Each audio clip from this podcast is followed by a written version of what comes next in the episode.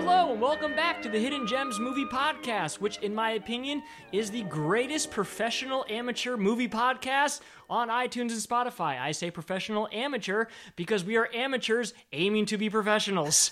Uh, my name is Sam. I am joined by my podcasting partner, friend, fellow movie expert, Steve. How are you today? I'm doing fine. I would love to get paid too. Yeah, right. That is a great idea. Wouldn't we both? Okay, so I got a really important question for you, Steve. If you could go back in time and change anything in your life, what would it be? I, you know what? Um, that, that's going to take some thought. Okay. Right off the top of my head. Yeah, top of your head. Right off the top of my head, uh, I'd buy Apple stock twenty years ago. You know, that's a good one. I'm going to go non-financial related. Non-financial. I, I think that any, any... Everything falls in place once you get the finances down. Yeah. Any wise man, uh, I guess, would say something about a stock they should have bought. For me, I would have gone back in time and begun a career as basically a detective or an F B I agent of some sort, some sort of investigator, like law enforcement investigator, not a cop, so to speak. Uh-huh. Um, just because, uh, I, you know, the thing about me that has pissed off my friends and family uh, and coworkers for my entire life yeah. is that I'm an extremely skeptical person. I will usually be skeptical about anything anyone says to me, and even if they are telling me, Sam, I'm telling you it's true, I'll be like, I don't know. I don't know if you're telling the truth. I'll say it to my best friend. Now, that is a character trait that is highly valued in the field of investigation. You know what? I once heard that from Miss Marple herself. Miss Marple? She's Agatha Christie's detective, uh, ah. Miss Marple. She once said, the reason she's such a good detective is because she, she doesn't believe everything she hears. Yeah, so that's my, if I'd go back in time. The reason I asked you this question is because the movies we are doing today are time travel movies, uh, hidden gems that are time travel movies. Having said that, you would yeah. have thought I put I would have put more thought in the last couple of days about what I might do if I had the power to time travel. The truth is, I I've, I've thought about this my entire life, and considering that you're older, um, I'm surprised you didn't have a whole litany of regrets. I do. I just didn't okay. want to get into them. Oh, so you didn't want to be too revealing. I didn't want to be too revealing. I mean, I, I could get heavy and say, "Oh, I want to save a, a you know a worn a, a close loved one, you yeah. know, and save their life," but I didn't want to get too heavy. Okay, so Steve, uh, last episode we did Val Kilmer, and we spent a lot of time talking about Val Kilmer. Boy, howdy! Before we actually talked about a Val Kilmer movie. I don't see much reason to do that today before we get into our first film. Steve, do you have anything to say on the topic of time travel movies as a genre, as a subgenre of science fiction? Only that they, they're using them too much. You think so? They're overworking them. They're overworking the whole Groundhog Day thing, too. I am getting really irritated with all these movies um, who, who are um, you know, rehashing and rewarming that, with one exception. What's that? There was this movie, and I, I the, the name escapes me, about a young girl who who relives the day, uh, the single, oh, Happy Birthday, or Happy Death Day. Happy Death Day. That is a terrific movie. Never, I love that movie. Never heard of it. Not only that, it, it, it during the, in the script, near the end, it acknowledges its debt to Groundhog Day. Okay, so I'm not a big time travel movie genre person. So much so that one of my all-time beloved T V shows, Star Trek, every Star Trek series there is, um, some of my least favorite episodes are the ones that revolve around time travel. I'm a little surprised. I would have thought you would have liked that. Nope. I, there are too many rules to be broken. And if anyone knows anything about me, uh, st- story holes piss me off, even in great movies. I do not like story holes, and that is a major problem with time travel movies. Um, however... Maybe not a problem in our first movie today, and that movie is Primer. I mean, you've got the four hundred billion dollars, you've, you've gone the charity route, you have this perfect hundred-room mansion with matching his and her yachts and helicopter pads. How do you feel your day? What do you do? Here's what's going to happen. I'm going to read this. You're going to listen, and you're going to stay on the line, and you're not going to interrupt, you're not going to speak for any reason. Some of this you know. I'm going to start at the top of the page. Inside the box, it's like a street, both ends are cul-de-sac. They took from their surroundings what was needed, and made of it something more.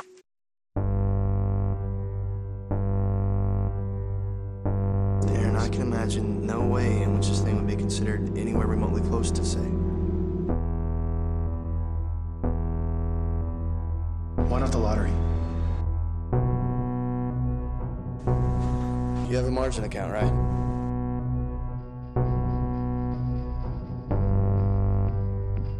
For now, though, if you wanted to, you can just tell her you had a good day in the market. You don't understand. No. You don't understand the questions that come with that, okay? Hey, hey. Oh, come here for a second. What's on your hand? You bleeding? I did. Did you see that? I swear that was him. What the hell's he doing just sitting outside my house at two in the morning? There's no way I would tell anyone about this. No way. Can you think of any reason that you might? No, I can't. Sometimes we do things, no, we don't know how we got no, to that. No, I can't. Can't what? I can't think of any reason why I would. There was value in the thing, clearly. That they were certain of.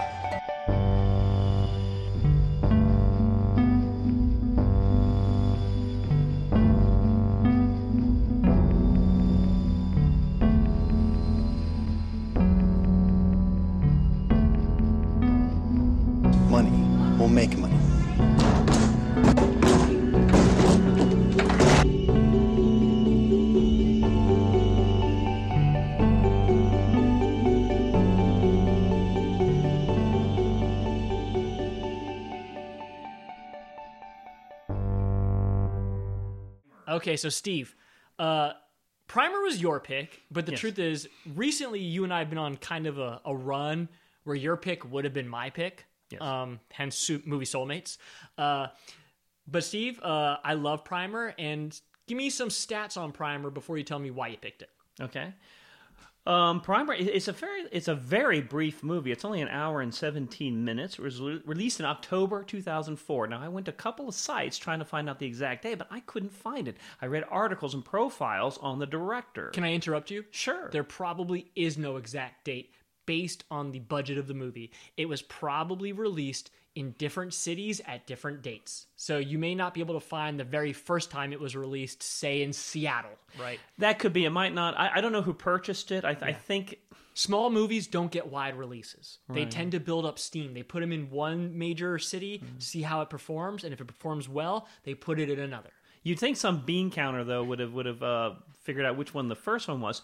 I don't know what the purchase was of this movie, whether it played at a uh, uh, uh, Sundance mm-hmm. or S X S whatever, South by Southwest, South by Southwest, and then got a purchaser, because this kind of movie does draw appeals. Yeah. I think it did win an audience award at the uh, Cannes. At, No, um, Sundance. Uh, no, the the one you uh, you mentioned, which uh, South by Southwest. Yes, I, which by the way, back then was not as big a festival. Nowhere no. you didn't hear about South by Southwest unless you were like a super indie nerd yeah. back in two thousand four. I apologize if, if I'm wrong on this. It might be Sundance, but I believe it did win an audience award. Well, it's not important. Let's let's mm-hmm. get to the stats that are important about this that particular movie. That is true. It's rated P G thirteen.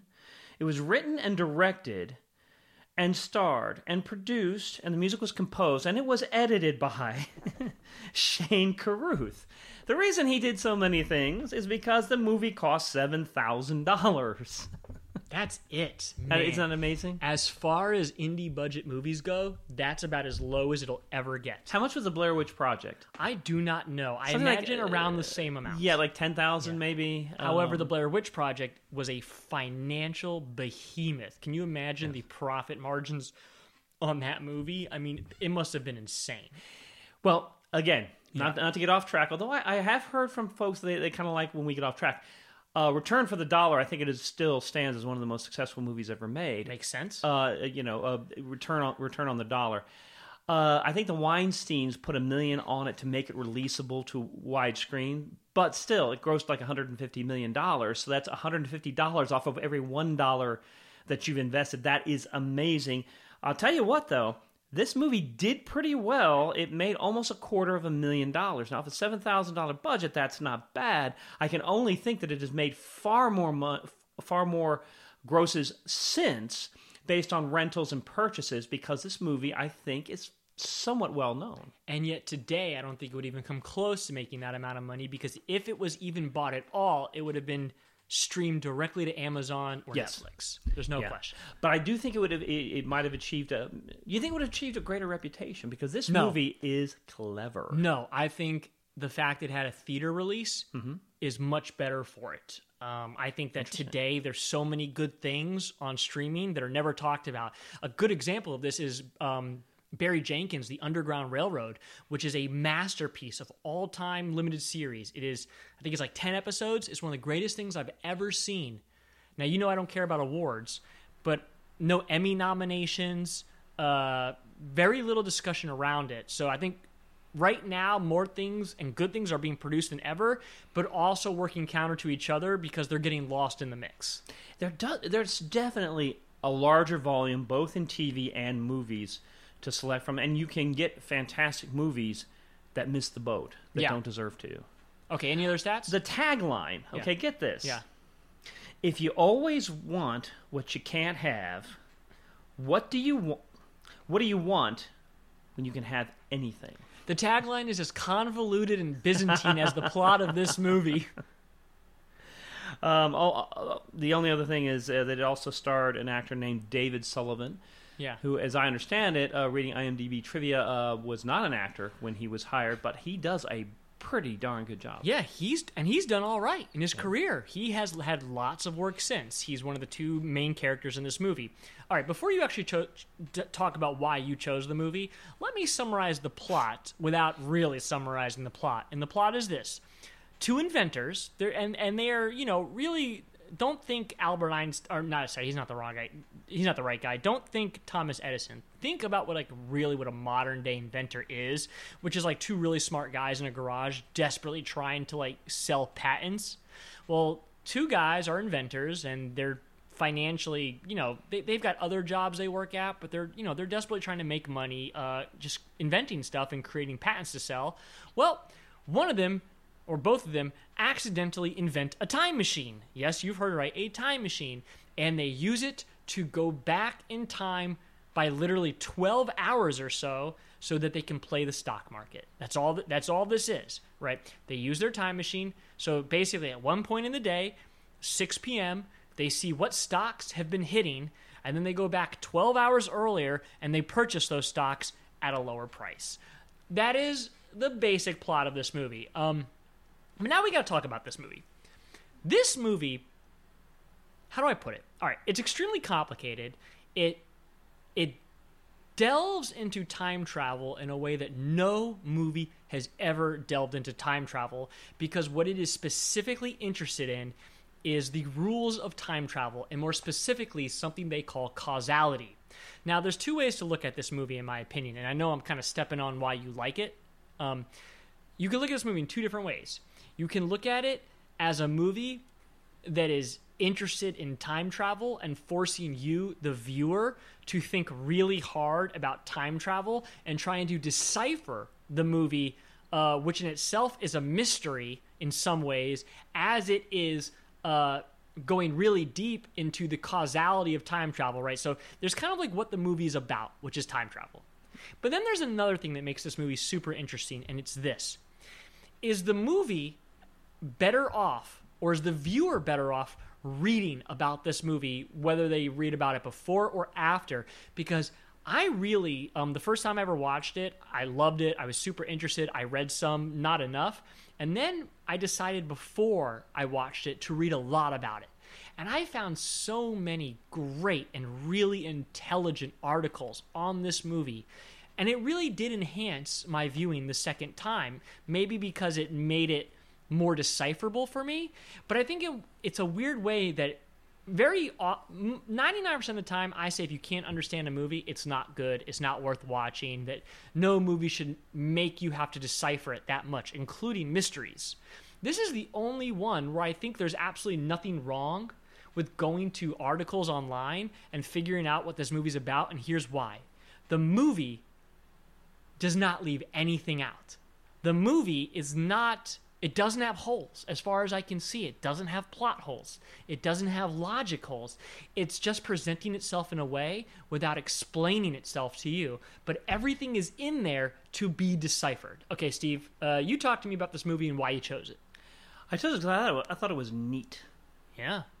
That's it. That's all. That's, no, that's good podcasting, Steve. That's great. All right. Episode, so much for adjectives. Yeah, episode over. that, that's like that. That's pretty true. I thought it seemed like a mental toy to me. Yeah. And that's why I liked it. I didn't understand it. Not all the plot. Not all the plot elements. Worse than that, the first time I saw it, I missed what the movie was really about, because the movie is, uh, you know, uh, tentatively about time travel, but it, it's trying to get at something else, yeah, too. Yeah. Uh, being responsible, sure, w- with with your choices. You know, yeah, that's what it's really about.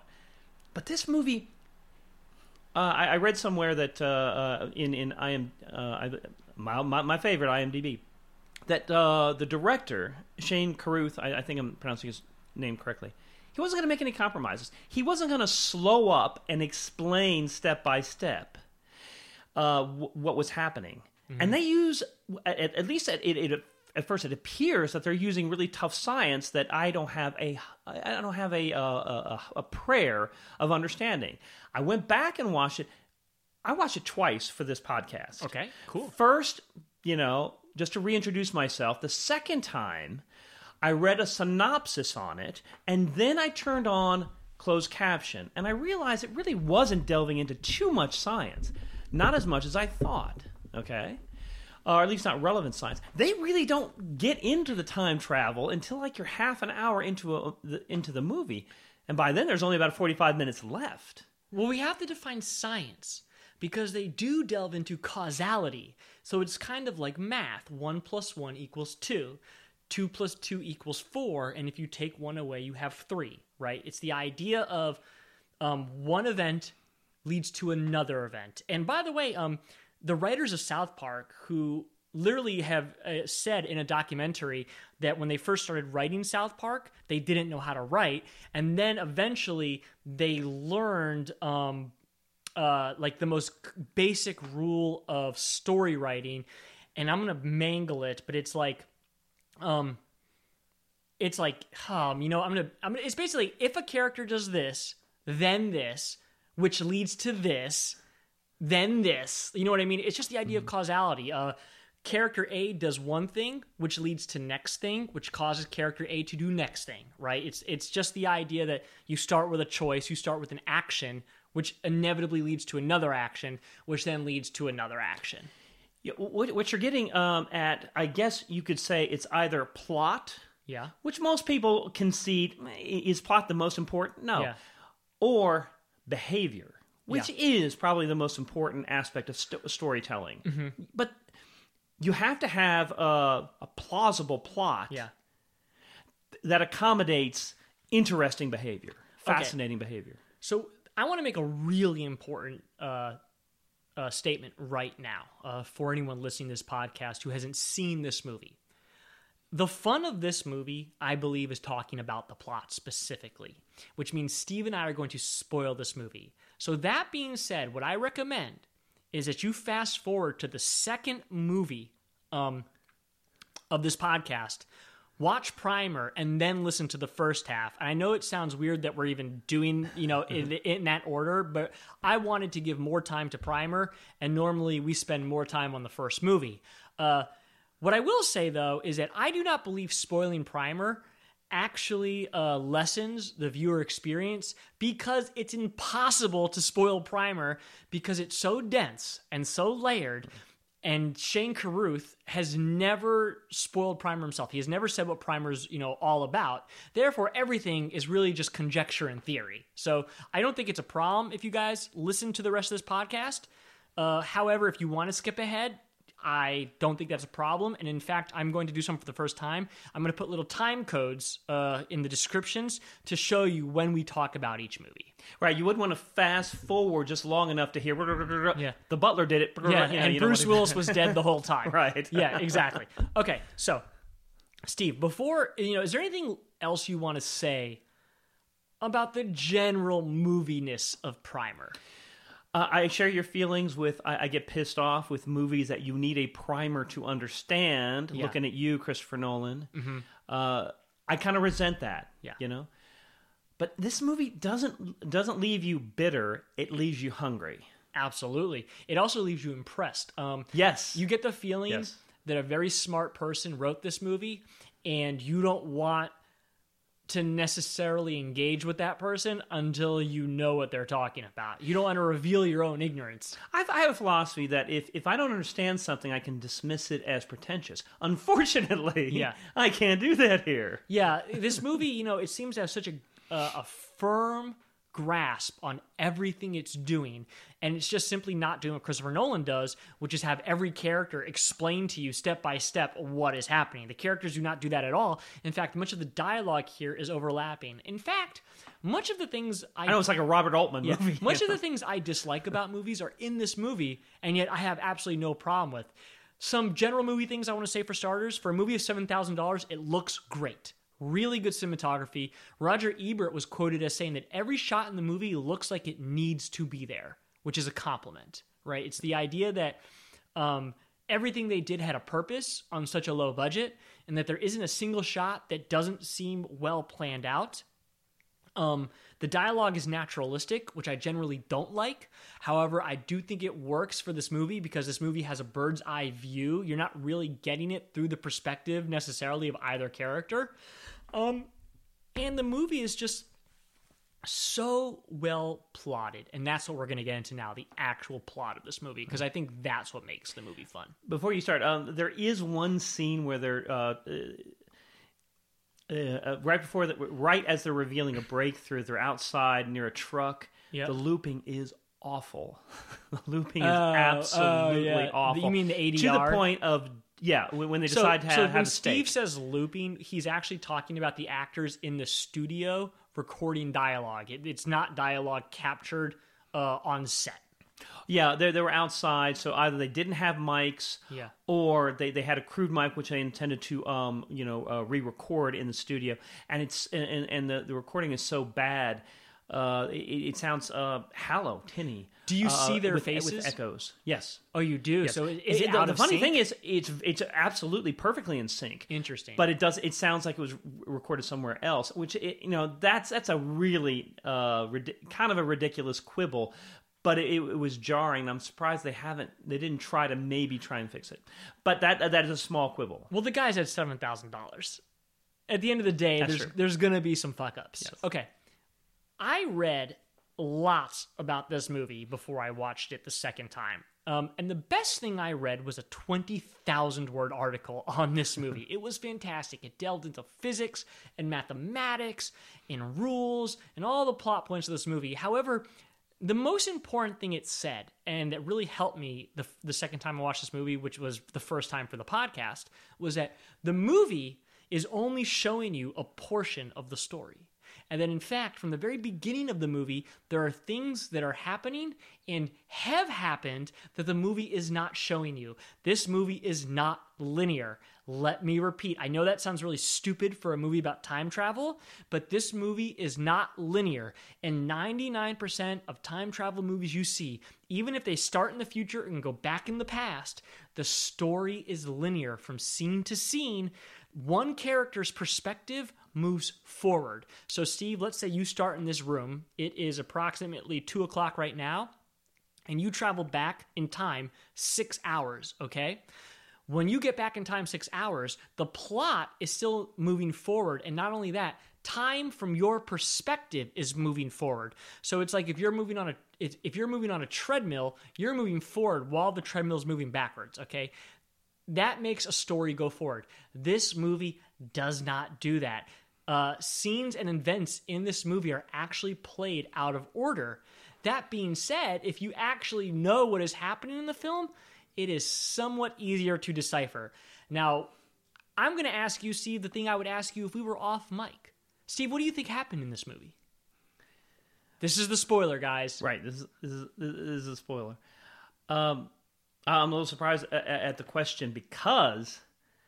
Um, Well, what do you mean when you say... Steve, what do you, if you had to summarize the plot in uh-huh. greater detail than I did, okay, what do you think happened in this movie? L- let, let me let me give it a try. Uh, the plot really picks up once they discover once their discovery uh, is realized to them, because uh, the first half hour, you get a lot of important information. Yeah, right. These two guys decide to uh, Bill, well, no, one of the guys discovers this, uh, uh, you know, this is quirk in, in one of their discoveries that allows them to travel backwards in time. Mm-hmm. He travels backward in time, then springs it on his buddy, yep. who is very surprised to see the results of this. Yeah. Um, this is very disorienting for the for that character. It's very disorienting for the audience. Yeah. Okay. Um, he does this. Um, there's Aaron and Abe. Abe is the one who uh, travel back in time. He okay, discovers in an invention that was intended for something else. Right, to, to make something smaller, to make yeah. it more yeah. portable or something yeah, like that. Yeah, he discovered in one of their inventions that their invention, which they intended for something else, was actually a time travel machine. He uses it to go back in time earlier in the day and show his friend Aaron, his co-inventor, himself about to use the machine from a distance. Steve, they, continue. They, they put the machine, uh, Aaron has decided, uh, Abe decided to put the, the machine in a uh, control, uh, temperature-controlled storage facility. Mm-hmm. And he drives his buddy Aaron uh, to this storage facility and springs it on him by giving him a pair of binoculars and watching him watch his buddy Abe, as he who's, who's standing right next to him, uh, one hundred yards away, also walking into the storage facility. By the way, what great use of a limited budget.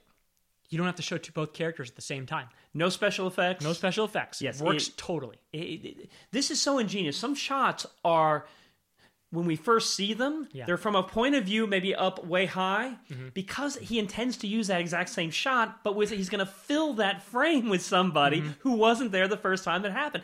This movie, it, it is so mind-blowing, and it's so meticulous. Yeah.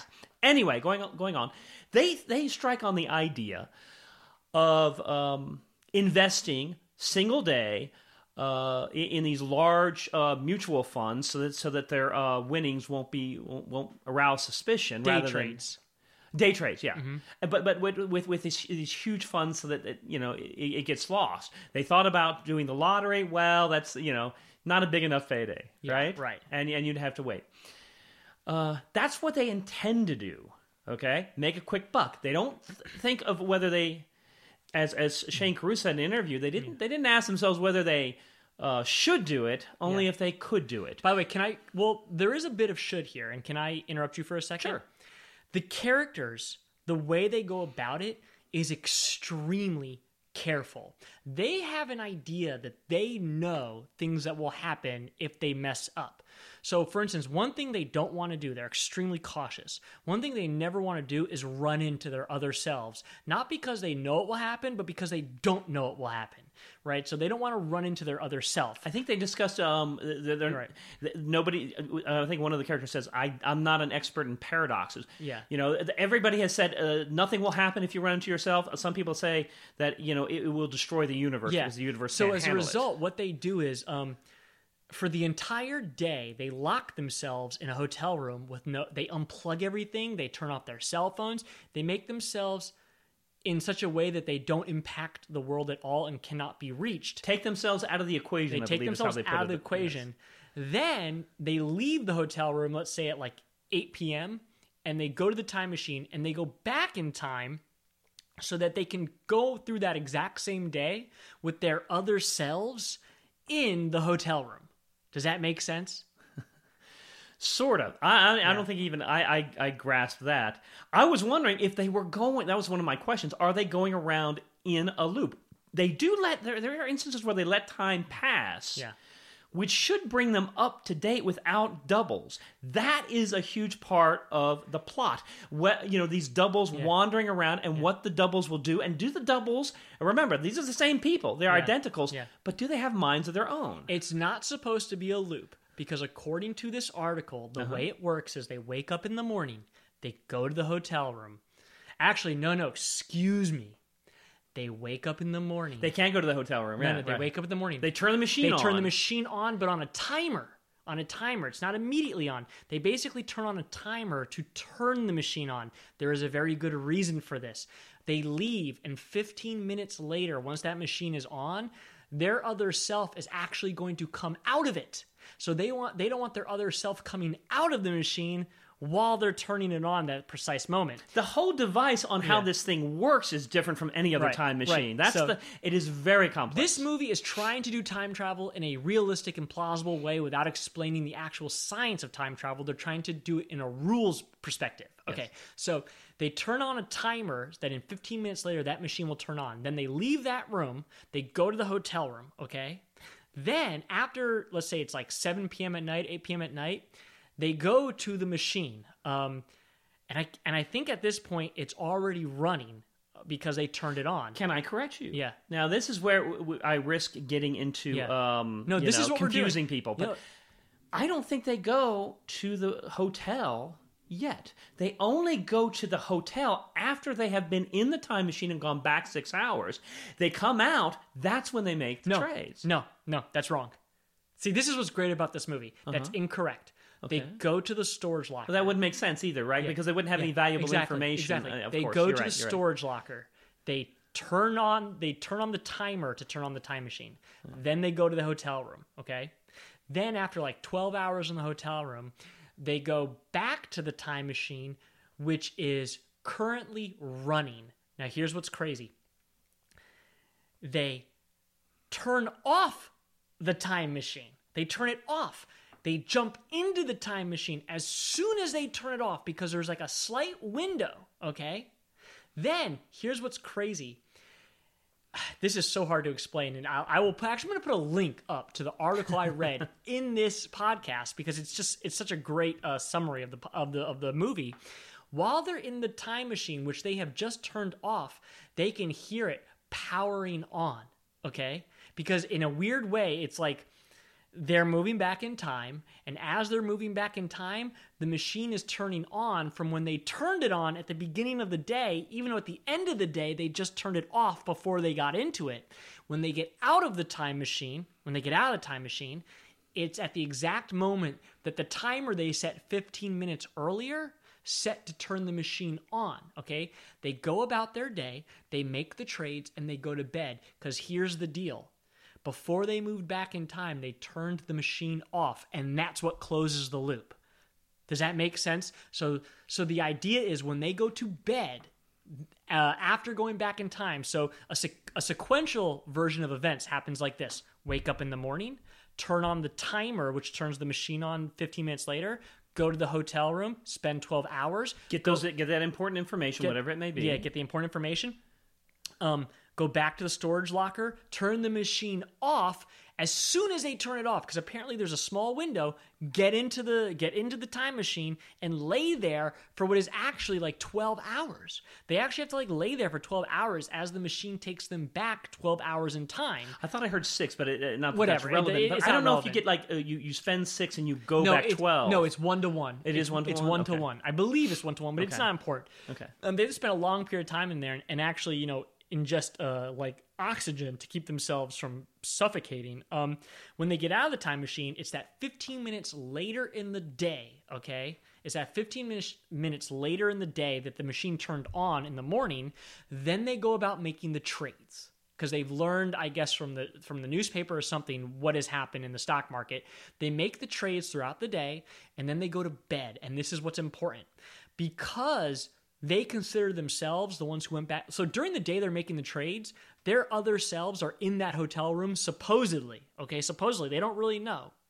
But when they go to bed, because before they went back in time, they turned off the time machine, that is supposed to close the loop so that when they wake up the next day, it is in sequential order the next day from when they woke up and turned on the timer. Does that make sense?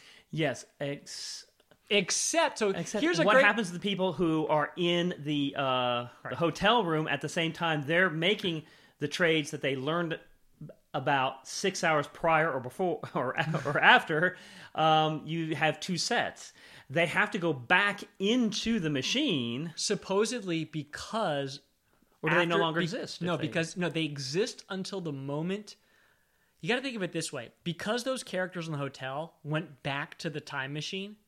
and became the characters mm. who are now day trading, and those characters go to bed, and the next day occurs, the loop is closed. So there's no doubles at that point. There's, there's no doubles at the point that they get past the moment that the two characters from the hotel went into the time machine. That to- that makes okay. sense. now, I know what you're. I know what you're thinking out there. Right. What are, what are these two idiots uh, talking about? But what are these nerds talking about? Here's what's funny. All of this is based on the characters' notions themselves. These are rules the characters themselves have created. These laws that they believe exist. Like it's kind of like imagine you wanted to time travel in the safest way, and you had to think it out, and you were a super smart inventor. But what they eventually find out is they don't know anything. All the rules they think they know don't actually apply. And this goes further into the movie. Technically, Steve, you were starting off what you thought happened in the movie, and I was clarifying a question for you, and of course the longest and most drawn out way possible. So Steve, please continue. I, I can barely remember where I left off. However, the, the problems yeah. occur uh, when they decide to do something other than day trade, when they try to break the loop. And this is where you get into motivation. What what makes the movie more compelling? Yeah, there is a side. Uh, there's a side plot. Yeah, in which there is a dinner at which Abe's girlfriend gets accosted at this party. Yeah. Okay. Uh, apparently, one of her her her ex boyfriends enters a party with a loaded shotgun. Yep. Okay, and scares the life out of everybody. He doesn't kill anybody. Just scares them. Just scares them. Now, um. Uh, Uh, Aaron gets it into his mind that he has to stop this. He has to become a hero. Interrupt. Aaron invited the guy to the party, which is the only, well, eventually, which is the only plot hole in the movie. No, no, it was Aaron. Aaron feels guilty. He said uh, to the guy who was invited to the party, "Bring your cousin, who happens to be this girl's ex-boyfriend." Now, see, I remember the scene where he invites them, but I thought that was a calculation after he knew what was going to happen. You know what? Who knows? the, way, the way I yeah. the way I see it, if, I would if hope guilt yours is, a motiv- is true. If guilt is a motivation, then then um, I don't think it's is interesting. What I think yeah. is that Aaron wants to be a hero. And this is his chance to be a hero. Earlier in the movie, yeah. earlier in the movie, he asks his wife, after yeah. he's after they've discovered this whole great thing, this, this magnificent tool they have, he asks his wife, who doesn't know about any of this, yeah. he asks his wife, "What would you do?" Yeah. What would you do? And she says something uh, really nice. She'd do some, she'd do something nice for humanity. Aaron says, "I go back, find the guy who uh, made trouble for us. It was an, I think it was an investor mm-hmm. who refused to invest or pulled money, and I pop him in the nose." Yeah. Okay? Uh, well, she admires this because yeah. she thinks that, you know, he, he should do it. She says, "Good for you." She says, "That's my hero." Interesting. And later, he wants he in fact he uses the hero. Two other characters refer to him as the hero. This is this is Aaron's need for meaning in what they're doing. Rather than just the payola, he needs meaning. Okay, so I have a question. Do you think that Aaron set this all up for this guy to come to this party? No. I okay, don't so think so. Why does he, he invite him? He is preying on it. He is preying on this uh, this instance. He doesn't have to be the hero. He knows, it's revealed that under several different times they go through this party, as they go through it a lot to perfect, uh, mm-hmm. to perfect the the uh, consequences mm-hmm. the way they want them to. He goes several times, and no time does this guy ever actually shoot the gun. So he, what he's doing, he wants to appear the hero without any physical risk because he knows that this cousin is not going to fire the gun. So I have a question: why did he invite the cousin at all? To be a hero. No, no, he no. He wants it to but occur. But the first time it ever happened. The first time it ever happened. I'm not sure that he does. I'm not sure I'm not sure that um he, he invites the cousin to begin with. Or if he does, it's it's out no, of happenstance. No, no, but think about it. If the very first time the guy ever came to the party, Aaron mm-hmm. did not invite him, right. he would never need to invite him again. Does that make sense? We see Aaron inviting the guy. The point is, if the very first time mm-hmm. this event occurred, which by the mm-hmm. way is after the first day they try they time traveled, it's within like the few days that they're time traveling, because mm-hmm. this entire movie only takes place over the course chronologically of a few days, even though it actually takes place quite possibly over the course of weeks, if not months, right, mm-hmm. in their time traveling adventures. For instance, like reliving the same day for a year. But the mm-hmm. point is, if the very first time the party occurs, Aaron did not invite him, it would not make sense for later for Aaron to need to invite him. Hmm. See what I'm saying? Yeah. So I believe um, it was caused to by... To make sure, yeah, to, to make sure that he actually arrives, unless there's something that they did that knocked the possibility of Uh, of the guy and his cousin coming to the party. And I think they're... I, I can't remember. Or they're trying to get the guy... They're trying to preempt the invitation to get the guy to come to a specific place first. I don't think any of that's true. I think Aaron... Oh, yeah. Now, the timing is very important. Yeah. They've got... The, they're very meticulous. They need this guy to arrive at a certain time yep. so that they know exactly when to disable this guy. Yeah. And, and, again, Aaron becomes the hero. By the way, the first time this happens... And I, I, not to, not to yeah. dismiss your your, yeah. your theory, um, the first time this happens, Abe doesn't know it. Yeah, so, Abe, ha- Abe Abe finds out right. about it by two other people who they're who uh, two other scientists yeah. who are working with them. Yeah. I call them scientists. They seem more they're like inventors. Uh, they're all in, inventors. inventors. They're all inventors. They all wear the same uniform. It's it's, it's like a mid nineties. Res- they're doing a dork version uniform. of Reservoir Dogs. That's what they're doing. I thought they were doing a dork. Uh, A cool version of Office Space. No, it's, I, I mean, isn't that the same thing? Uh, yeah, a dork version so. of Reservoir Dogs is a cool version of Office Space. Okay, fair right. enough. So the point is this, though. The reason I hope you're right, and mm-hmm. that the reason he actually invites the cousin later on in the timeline is to change how the cousin arrives, how the guy with the shotgun arrives at the party so they can disarm him. That would make more sense, Steve, than giving a shit if some if your best friends... girlfriend's ex-boyfriend comes to a party. Why would you ever do that? Right? Yeah. Does that make sense? Yes. Like, if it's based on the fact he feels guilty about inviting this guy, then the plot hole would be a behavioral one, which would be, why would anybody care? Like, Steve, if you had a girlfriend and I knew someone was having a party and I was and I ran to another guy and I said, oh, hey, bring your cousin who's my good friend's ex-boyfriend, why would I do such a thing? It doesn't even make sense. They even make a, I think that uh, the guy makes an allusion, oh, a big reunion, huh? Yeah, it just... Like it he just, knows that it could be a, a problem. Yeah, it just doesn't make sense. Yes. All right, but let's continue on in your summary of events that occur. Okay. The, uh, this apparently is the catalyst for things going very wrong. Yeah. Uh, because they can't, they don't seem to be able to perfect it. I don't know what, what they've, causes they've it. They fucked up their loop. They had yeah. a very specific loop, which was wake up, turn on the timer to turn on the machine, go to the hotel room, go back to the machine, turn it off, jump in the machine right before it turns off, travel back in time, make the day trades, and go to sleep. And that closes the loop, and the next day can occur. However, Aaron, going back in time without Abe to correct the events of the party, not only has potentially uh, fucked up their loop, and their causality and the closing of the loop, but it has also created paranoia, which is really important to the movie between Abe and Aaron, because now Abe does not trust Aaron. Imagine knowing that this other guy might be traveling back in time without you. What are they doing? What are they affecting? Yeah, and you use paranoia. Because, and the first person who brings up the word paranoia is, ironically, Aaron. That's right. Um, you think Abe is the hothead and Aaron yes. is the cautious one, and then it flips. Yes. Although... Aaron uh, has a point because Abe has done something unbeknownst to Aaron, and that is create the fail-safe box. That's right. Now, what Aaron doesn't know, or what Abe doesn't know, is that Aaron has discovered this, and that leads well, to a whole more uh, complicated... Let's, uh... let's talk about the fail-safe box and what it is. Okay. Abe created another time machine on a different level of the... Uh, Storage facility, yeah. Of the storage facility, and this time machine was set to go back in a point before he ever went in the first time machine. That's the idea. And what's that for? To cancel all the events. Right. If it, if if the shit goes down, yeah. he can stop both of them from ever from getting ever in. doing it, from even discovering that it exists. Right. He buries it, and it's uh, the ultimate closed loop because yes. he can go back in time to the before he even went in the first one. And go to sleep that day, and that means they close the loop, and none of this ever occurred, except for this one character. When Abe goes to sleep, and the next day, all those things in his life will have happened to him, but they will not have happened to Aaron. Does that make sense?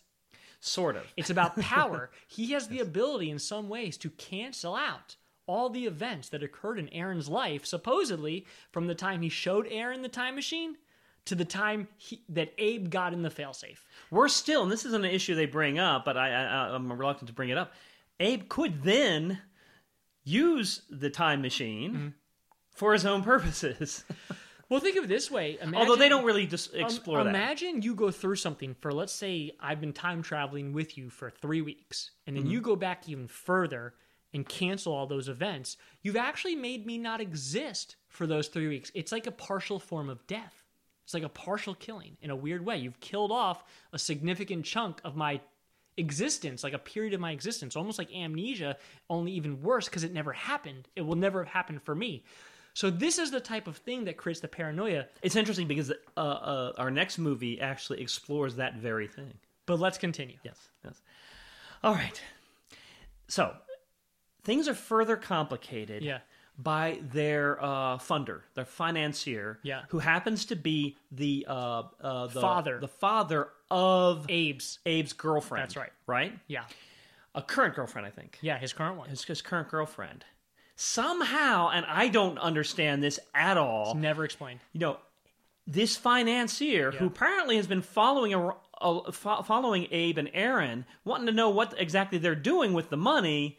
He discovers what they're doing. He gets into the time machine. Not knowing any of the rules, by the way. Not knowing any of the rules.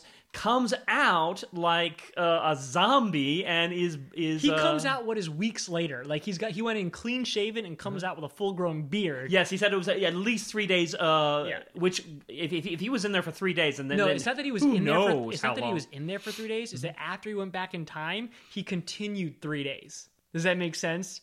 It's like he, he didn't do it in one day. He didn't close the loop. He just kept it oh, going. Right, right. He just okay. kept it going. But the point is this. This all occurs after Aaron has done the thing at the party. And this is what's important.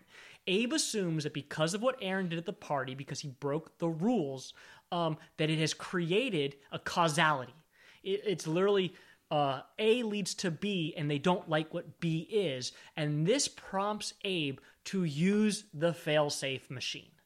This is the idea that just because any little thing happened, and it's not really a little thing, but the fact that this guy used their time machine causes Abe to say, enough is enough. I have got to go back to the very beginning and cancel all of this. And this is when he learns the big whammy. You, you want to do it? Well, I guess that I, I hope I hope I even know what the big whammy is. The big whammy is that uh, apparently uh, Aaron, while checking in to the uh, uh, uh, storage facility, notices that Aaron's signature is on not one but two manifests or receipts. Yeah. He's wondering, wait a minute, why are there two? That's when he discovers the the uh, failsafe in the uh, two two floors above, yep.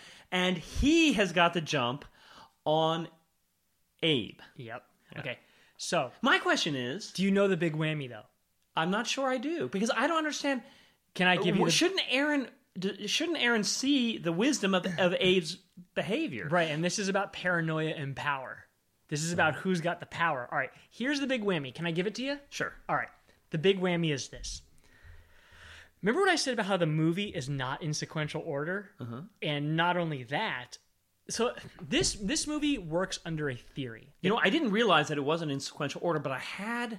I will explain. I was constantly thinking, wait a minute, is is this really in order? And by yeah. the way, it's not because they're editing it out of order. It's mm-hmm. not because of that. It's because this movie is subscribing to a theory that all things are happening at once. That because it's a loop, all things are happening at once. But here's the big whammy. Aaron, when he not yes, Aaron, when he found the failsafe machine, here's what he did. He built another time machine before he uses the failsafe machine that Abe built. He builds what is a collapsible time machine. Yes, you heard me right. He actually builds two machines. He builds two. He builds a first one that he is going to put in the in a in a like a storage facility right next to the original uh, machine. Right, this machine, which is basically his failsafe, is intended to take. It's basically here's what it is. God, this is so com- this is so complicated. He builds a machine that is essentially to take him back a tiny bit after. Abe's machine is supposed to take Abe back. But here's the deal. So he builds this time machine. Let's say Abe's machine has him going back one, twelve hours and five minutes. Uh, Aaron's machine is going to have him go back twelve hours and three minutes. But that's the first machine he builds. And he builds this machine right next, in like the next storage unit next to Abe's original failsafe. He builds a second machine, which is collapsible. And this is what's really important, all right? So he sets, Aaron sets the Aaron failsafe machine, uh, and then he uses the Abe failsafe machine. And here's the deal. When you use the Abe failsafe machine, it's over. That, that machine is all used up. It is done, okay?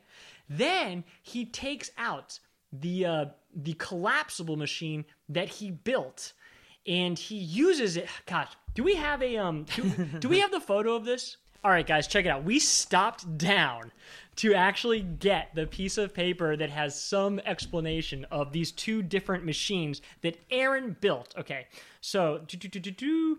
All right, so um, uh, I gotta find Aaron. All right, so do do do do. So uh, do do do.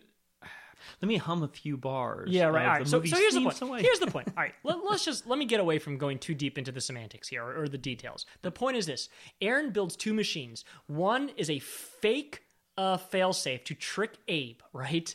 It is. It's after he uses Abe machine, Abe's machine, he wants there to be another machine that Abe will eventually potentially take back in time, but won't take him back far enough. It won't actually give him the power of the failsafe. Then Aaron brings with him another machine, which is actually collapsible. And I don't exactly remember what the point of this machine is. Um, he takes it in the box with him. He takes it in the box during with him. the time travels. I presumably maybe to, to go further back. I don't know if it's, I don't know if it's to go further back or or somehow like you need two machines. Um, here, you know, I'm going to read this. Original person on undisturbed timeline decides to time travel. This is Abe. He activates a delayed switch and leaves the area to avoid encountering his double. Uh, the machine starts and the double exits, right? So this is at the end of the day when they go into the machine. Um, Original prepares for entry into the box, checking stock prices, avoids causative action.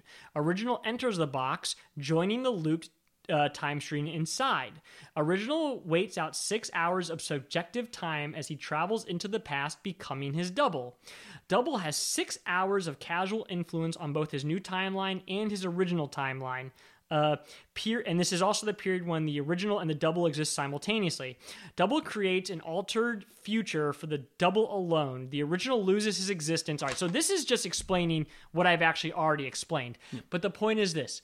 Aaron has not only fucked up the original uh, failsafe machine by using it, he's also created a new failsafe machine which will prevent uh, Abe from ever traveling back further than Aaron is able to travel back. This is what I'm talking about when it comes to the power, and this is when the thing gets really uh, important. So, all right, so we haven't even gone to the big whammy yet.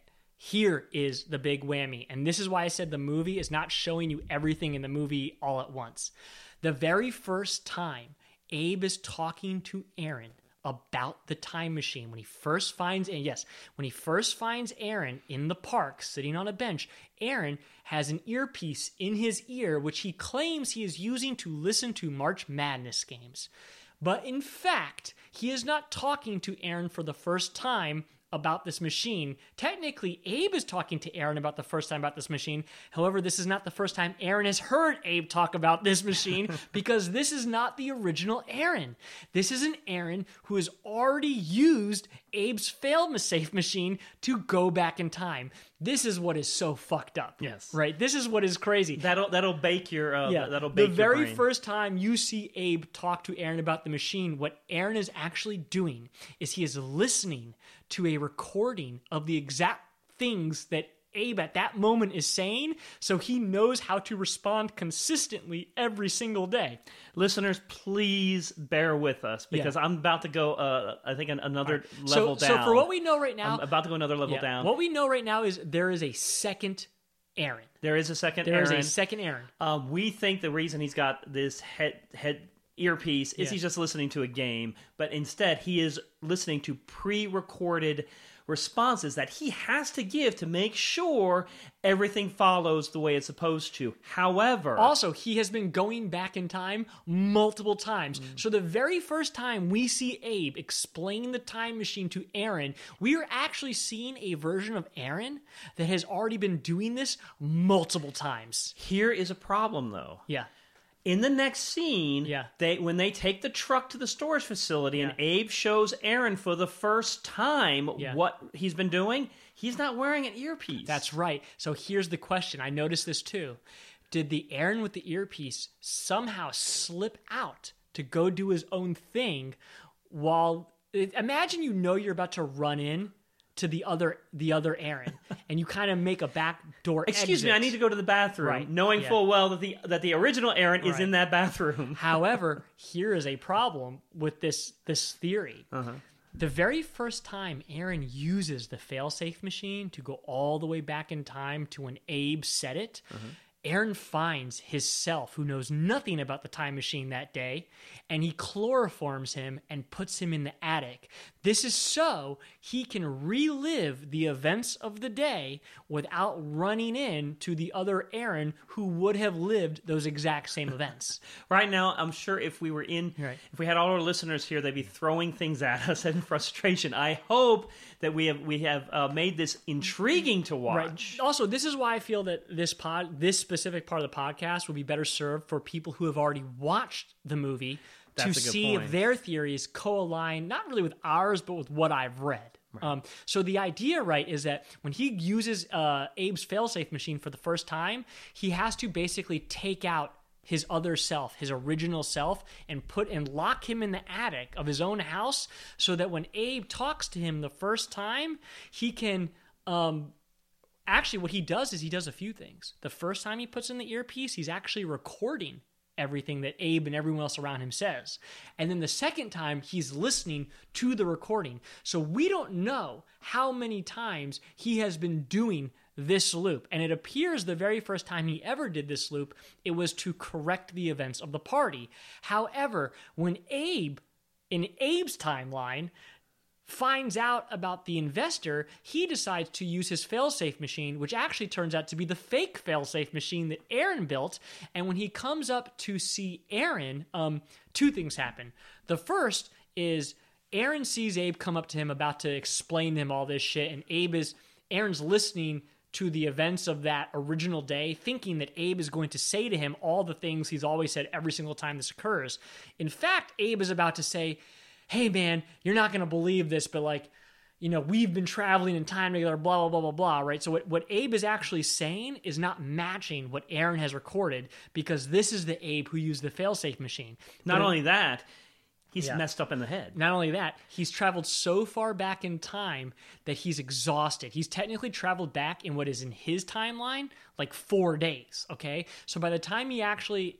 is able to utter a few sentences, which are not the correct sentences that Aaron is listening to on the park bench, he then collapses. And it is at this point that Aaron discovers that this Abe he's now talking to is not the Abe he talks to every day, who has the exact same line telling him about the, the time machine for the first time. It is, in fact, the Abe who has used the failsafe. Now what has happened is now they're both aware that they're both time travelers on different timelines, right? They're no longer in conjunction with each other. I want to stop you just for a second. Yeah. The, the device of using the uh, pre-recorded conversations, there's a, there's a witty little bit. He uses this also later for another character. I believe the guy he invites to the party. Yeah. Um, he's playing basketball. He shoots.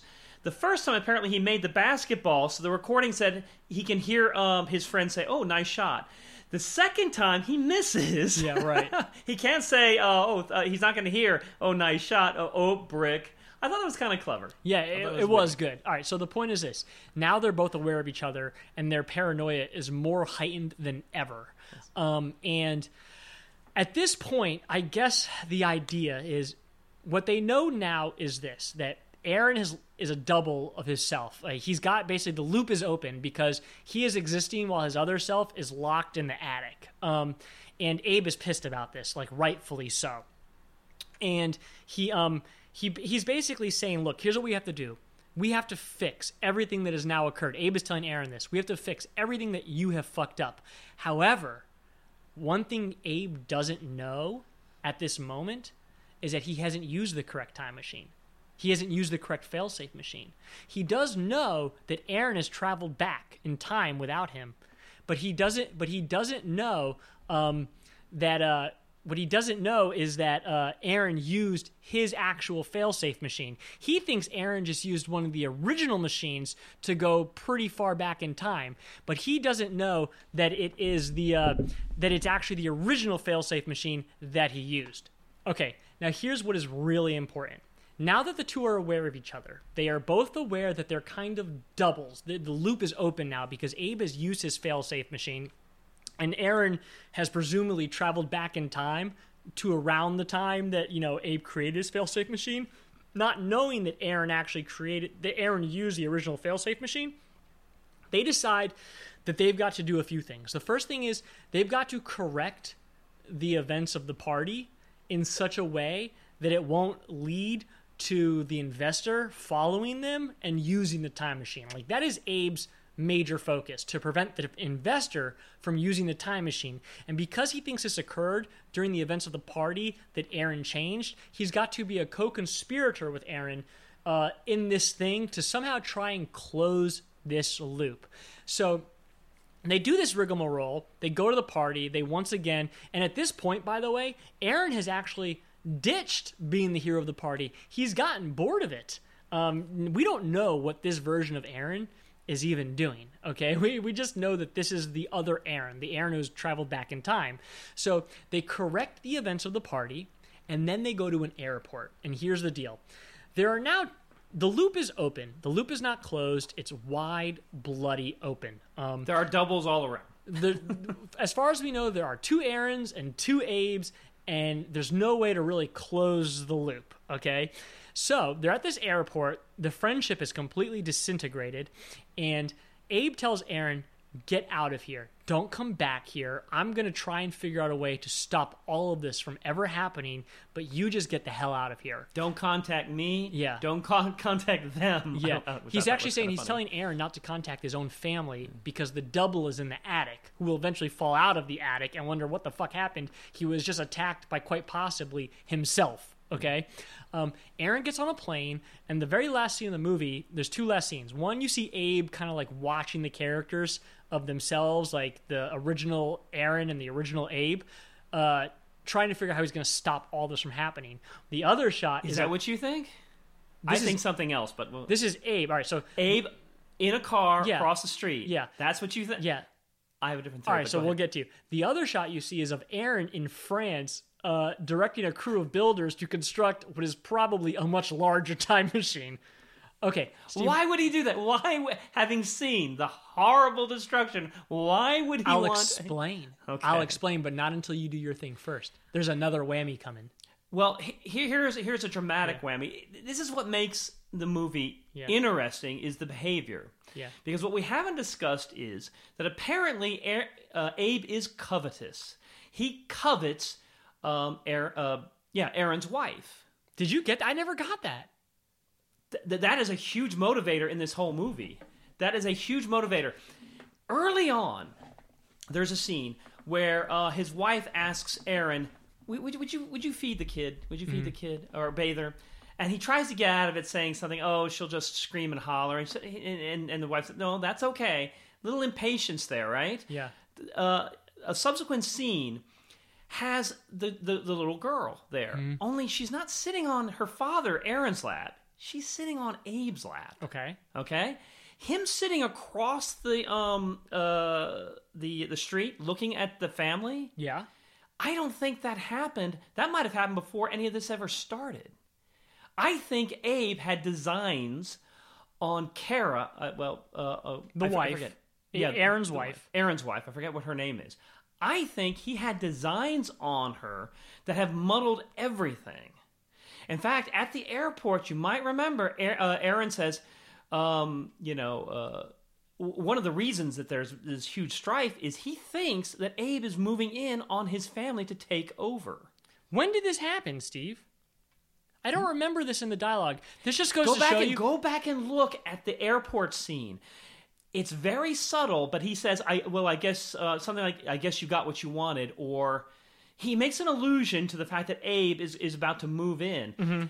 I thought it was very striking that the little girl would wind up on Abe's lap. Okay. You might you might dismiss this, but I'm telling you, that is a hint uh, of, of what Abe's underlying desires are. He wants his wife. Okay. And that, that more than anything, has led to their estrangement. I just don't remember that in the dialogue. Um, that just goes to show you how... Uh... That just goes to show you how naturalistic the dialogue is. When he's looking across the street, yeah. I don't think he's trying to figure out how to fix things. I think he's looking with covetousness on his friend's uh, family. No, I think it's the... Because he's not looking at the family, right? Isn't he looking at himself and he's looking at the originals? I'm not sure when it happened. Yeah. I think that he is... I, I, I think he um, wants to move in. And at the airport scene, you go listen to the airport scene again. There is an allusion to that Aaron recognizes that Abe desires his wife. And now that he's out of the picture, now that he's leaving, there was some sort of fait accompli that makes Abe's ability to move in and replace Aaron yeah. more likely. Okay, so I, I don't agree with that. I think I'm going to go with the idea that Abe is just trying to stop the events of the film from ever occurring. Mm-hmm. However, oh boy. Here's a really important third whammy here, okay? This is this is the craziest part of the movie, and it has to be discussed before we move on. This movie's being narrated, okay? It's actually being narrated by Aaron in what appears to be a phone call, and it's explaining kind of like the events of the film. It's Aaron explaining it to Abe. You would assume that because Abe has finally discovered second Aaron, right, traveling in time by himself, you would assume that uh, Abe already knows everything, because second Aaron with the earpiece, when Abe goes back in the fake failsafe machine that Aaron built for him, discovers what's going on. You assume he knows what happened. Um, here's the deal. Second Aaron, Aaron in France, has called Abe to explain something to Abe. There are not two Aarons. There are three. There are three Aarons and two Abes. And Abe doesn't know this at the time that him and Aaron are in the airport, okay? And it's only to be presumed that this phone call occurs after second Aaron has left the airport. So here's the deal, okay? Here's how I'm going to try and do this in the most sequential way I can think of it, and all from Aaron's point of view. First, Aaron wakes up in the morning of the day. Abe tells him about the time travel machine. They go time traveling for a day. First, Aaron finds out about the failsafe machine. He uses the failsafe machine. He, first, first he actually builds a fake failsafe machine to replace with the failsafe machine he's about to use, Abe's failsafe machine. He uses it. He goes back in time. He drugs his younger self, okay? Uh, and as, well, you can call him his younger self, sure, but we'll call him his original self. He drugs his original self. He kind of pretends to go throughout the events of the day with that version of Abe. Um, he goes to the party. He changes the sequence of events.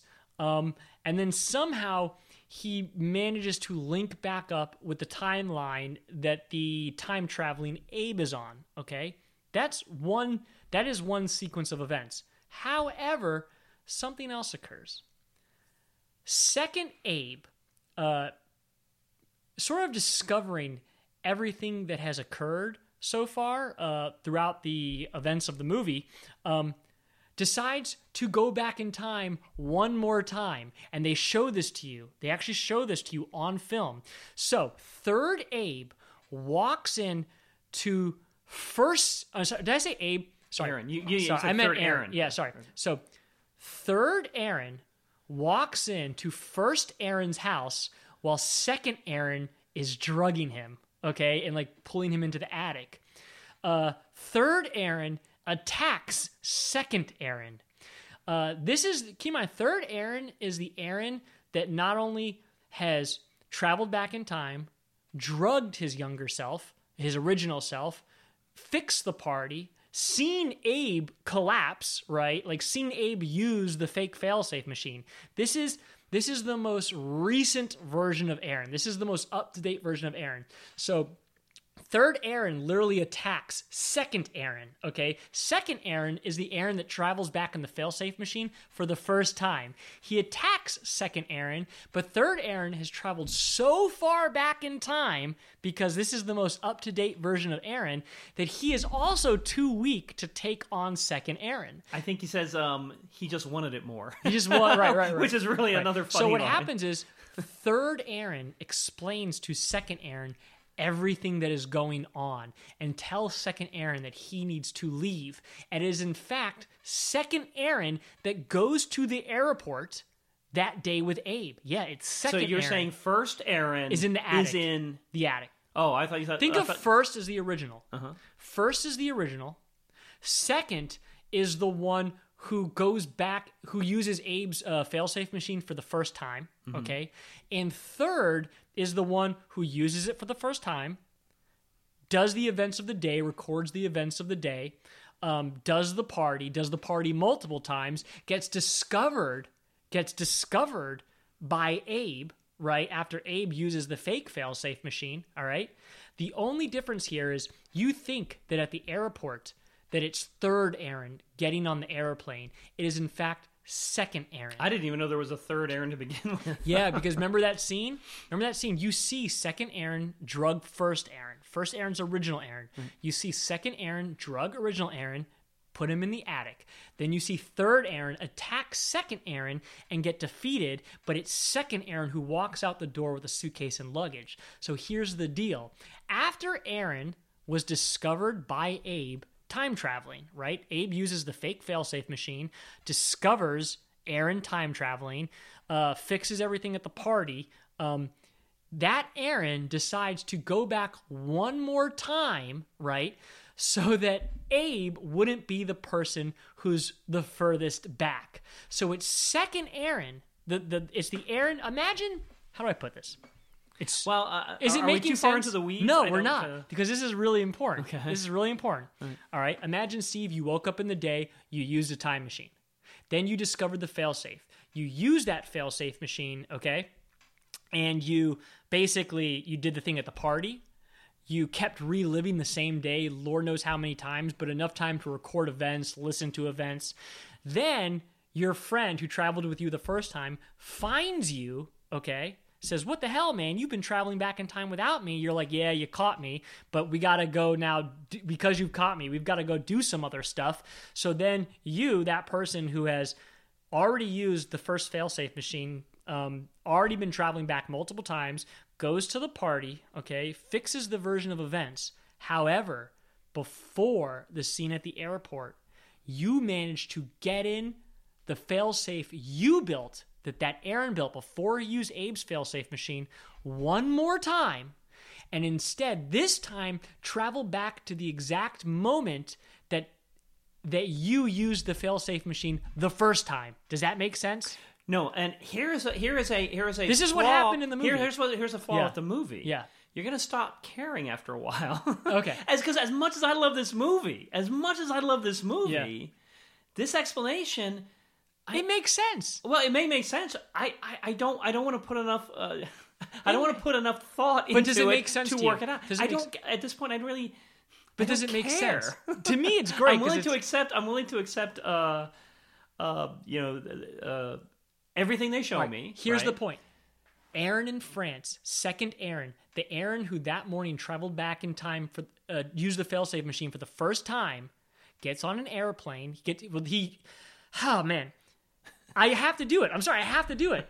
Aaron, who has been discovered time traveling, uses the failsafe machine one more time to go back to the exact moment that he first used the failsafe machine to explain to that Aaron who's using the failsafe machine for the first time to get on a plane and leave. Here's why. Um, he wants to make sure that he's always further back than Abe because Abe has said he's going to cancel all the events out, and the most up-to-date version of Aaron doesn't want that to happen. However, the Aaron who went to France, which is the Aaron that used the failsafe machine for the very first time that day and then encountered a version of himself, which is even older, which has been going back in time more, calls Abe and says, listen, there's another Aaron there.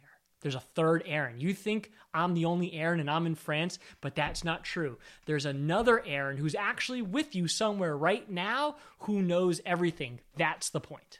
Okay, but he never actually says that in the phone conversation. He does. Although he does say later, um, which I took as a kind of a witty uh, nod to the audience. Yeah. Um, I've given you, I've paid back what I owed you by telling you this story. Yeah, that's the point. He's telling... Uh, I, I, I, right. I, I thought that was more for the audience. No, no, no, no. It's Abe. No, no, I'm, I'm yeah. not saying literally, yeah. but it meant to be a, have a double meaning. I'm going to send um, you this article. Now, I'm going to link problem, it. The problem, the problem, here is the problem with yeah. that uh, can clutter so many science fiction movies, and that is the plot gets in the way of the story. I disagree. No, no, I'm, I'm sure you you obviously are fascinated yeah. by it, and it, like I, like I said, I liked it because it was a puzzle, but I'm only willing to take that puzzle so far. Um, I, I think they they went maybe a bridge too far. I love we, it.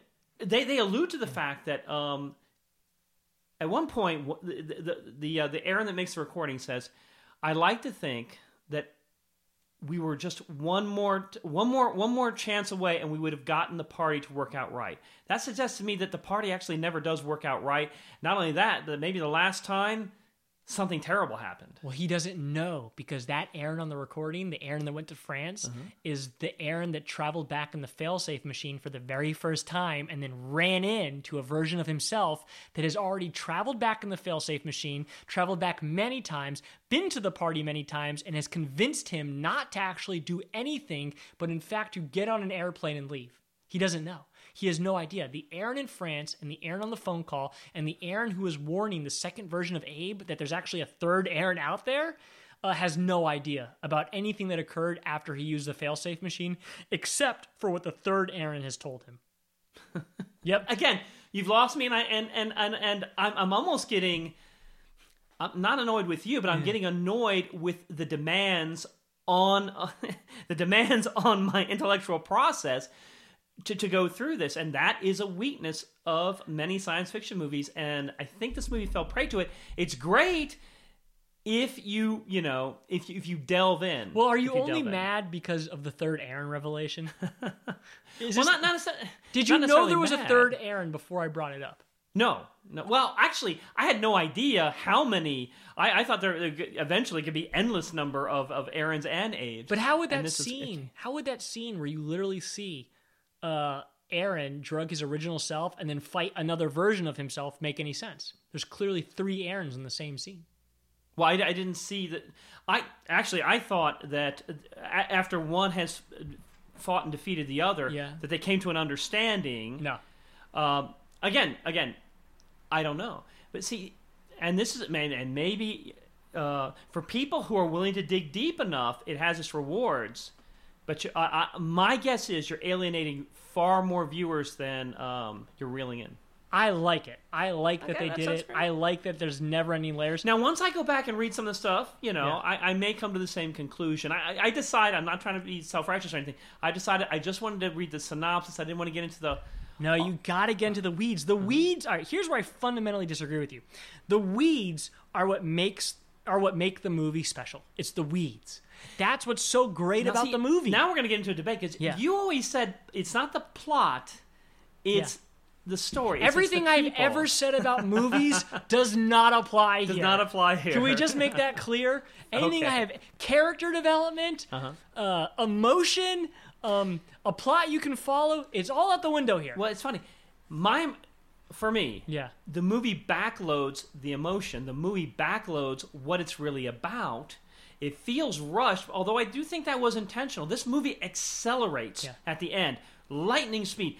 Um, the, the shorter the time remaining, the more they they they they, um, they, they push in. And not just plot, either. Mm-hmm. We're talking about a sense of betrayal, yeah. who you can trust, what the movie is really about. Yeah, And, and I think that's a really nifty uh, idea. But at some point, I felt adrift. As a, as an avid poker of holes, uh-huh. I find that the more complicated a movie usually gets, the more holes you can poke into it. Yes. And this is the first time I've ever seen a movie that is not only extremely complicated, maybe the most complicated movie I've ever seen, but seemingly without holes. That, to me, is fascinating. It's an achievement. It ought to be celebrated that you can create a kind of puzzle like that where everything fits together. I would have to, but before I could even concede that point, I would have to go through it and, in, you know, enjoy yeah. it as a puzzle. Once I finished it, you, you can't have you can't enjoy a Rubik's Cube in, yeah. unless all the colors are on the same side. Yeah. But then I'm going to have to wonder, was it worth my learning how to use that Rubik's Cube? Yeah. Was it worth the time spent? Okay, well, you, that, you think it did. That's like already ninety minutes on Primer. um, I don't, I do not. And there's uh, so much more. We I, so I many don't. Things I, I don't talk blame about. Anybody for basically pausing the podcast here and finishing the rest tomorrow. Um, but we're going to continue on. But before we continue on, bad pitches. And Steve, I say there's about a seventy-nine percent chance we have the almost half of the same pitch. All right. Uh, why don't you do your pitch? Okay, sure, because I think that half of our pitches are going to be exactly the same. Okay. And if I do mine first, that means that yours is going to seem redundant to mine. Go. I'll, I'll, okay. I'll brace myself. All right, so mine is, uh, you know, I decided not to do a bad pitch. I decided to do a pitch where if I'm Shane Carruth and I'm trying to sell this movie, uh-huh. how do I sell it? Like, honestly, I decided, you know, I think bad pitches work when a movie... even if it hasn't been successful, has some financial backing. I don't think it's fair to give a bad pitch to a movie that probably relied on its pitch so much, right? Like, like really, these guys are desperate to sell this movie because it's so different. So I said um, The Blair Witch Project meets two thousand one A Space Odyssey. Is that your exact pitch? It is nothing like mine. Oh, good. Oh, I'm glad. I, I would have figured that, too, that that Blair Witch Project would have... Well, actually, it... it um... I don't think, maybe it isn't, maybe it is somewhat related. My bad pitch was Back to the Future Part two. Ooh. Not Back to the Future yeah, one, which is all heart. Back to the Future two is all plot, but what a plot. Yeah, right. Absolutely. You know? Uh, meets Mulholland Drive. Oh, that's really good. Which also kind of delves that's in also, alternate universes and time traveling. That's also a bad traveling. pitch. That's also a really bad pitch. It is an awful pitch. But um, I, I always found Mulholland Drive, despite... Uh, Um, being it, a, it's a, indecipherable. A fascinating movie. Yeah. Fa- absolutely fascinating. I, I became obsessed with it. I kept watching yeah. it over and over again, uh, and can never figure it out yeah. all the way.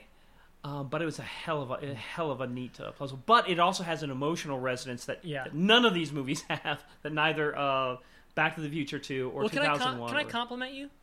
Uh, okay. All right, I'll, I'll allow it. I know I didn't laugh. But I think that's your best bad pitch ever. It just works so well, and it's also not a good pitch. No, it's not. It's not a good pitch. It's like uh, a movie nobody wants to see. No, I, you couldn't sell this. There's no way yeah, you could sell I this. I named a movie that, like, I, I'm in the room. I'm Shane Carruth. I'm trying to sell my movie. Like, uh-huh. I'm saying, imagine if the Blair Witch Project was also like two thousand one A Space Odyssey. That's a good pitch. That's like a maybe how you sell the movie pitch, because Blair Witch Project made a lot of money, and two thousand one is highly, you know, critically esteemed. Yours well is excellent because it works, and it's also a bad pitch. I had a hard time with this one, because also Blair Witch Project felt like really on the nose, but I went with it anyways. Um, mm-hmm. But I decided to excuse myself by saying I would do a good pitch, like a pitch if I were Shane Carruth. I think okay. you have nothing to be apo- uh, uh, to, to be ashamed of, and I and I, I do like your pitch. Okay, any final words before we move on? I want to do quotes. Oh my God, there are, this is like the least quotable movie ever. Ah, but there was a kind of a nifty quote. Okay. This is, I think, uh, I can't even say it's the first time they tra- travel back, because at this point, I have no idea when it was the first time travel back, but I think it was uh, Abe says to Aaron, um, this is after, you know, they, they've, they've sat in the hotel room for a long time. Man, are you hungry? I haven't eaten since later this afternoon. I thought that was funny. That's funny. I never I even, thought that was hilarious. I never even caught that. I thought it was very witty. Do you have any others? Um... Well, only the theme. Now, this is a serious one, and it's yeah. it's this it's the theme. What's worse, thinking you're paranoid or knowing you should be? I think that pretty think, much encapsulates a big chunk. Wait, wait, of what which is, is. Uh, when you say thinking you're paranoid or knowing you should be, which is worse? What do you mean by that question? Because I think it's no, no. That's that's a quote from the, the movie. Oh, remember they're at the gas station pump, right. and they're talking about this, and they and and he says. I think Aaron. Aaron is the one who says it. So, and, and again, he could be the, like the second Aaron. He said, what's worse, thinking you're paranoid or knowing you should be? Okay. Which probably, by now, he probably knows he should be. Yeah, so I have... I have. Well, by the way, I think Aaron is the most paranoid because third Aaron... Third Aaron will not allow Abe to be any further back than himself. That's why third Aaron exists. Just think of it that way. Okay. Um... I will get you on the third Aaron bandwagon before okay. I'm done, by the way. I have a question. Yeah. What the hell does evacipate mean? I have no idea. They're playing, They're in order to kill time, after yeah. they've, they've, they've discovered their um, their trades, uh, they, they play, what what is it called, that little tile game where you figure out uh, names? He comes up with Evacipate. I looked that, that, that word up, and that does not exist. If okay. it does, it's it's a proper noun. Might be a science use. term. There's a lot of scientific terms. Yeah, but you're not allowed to use um, proper nouns in um in in uh, th- that game. So, any other questions? Uh, no, it, it's a fascinating. I, yeah. I, I don't want us to scare off people. No, no, this movie's great. You know?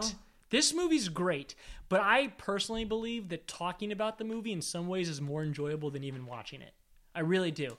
I think that finding nerds for this movie and doing what we just did, I mean, this was the most plot-heavy discussion we've ever had. Yeah.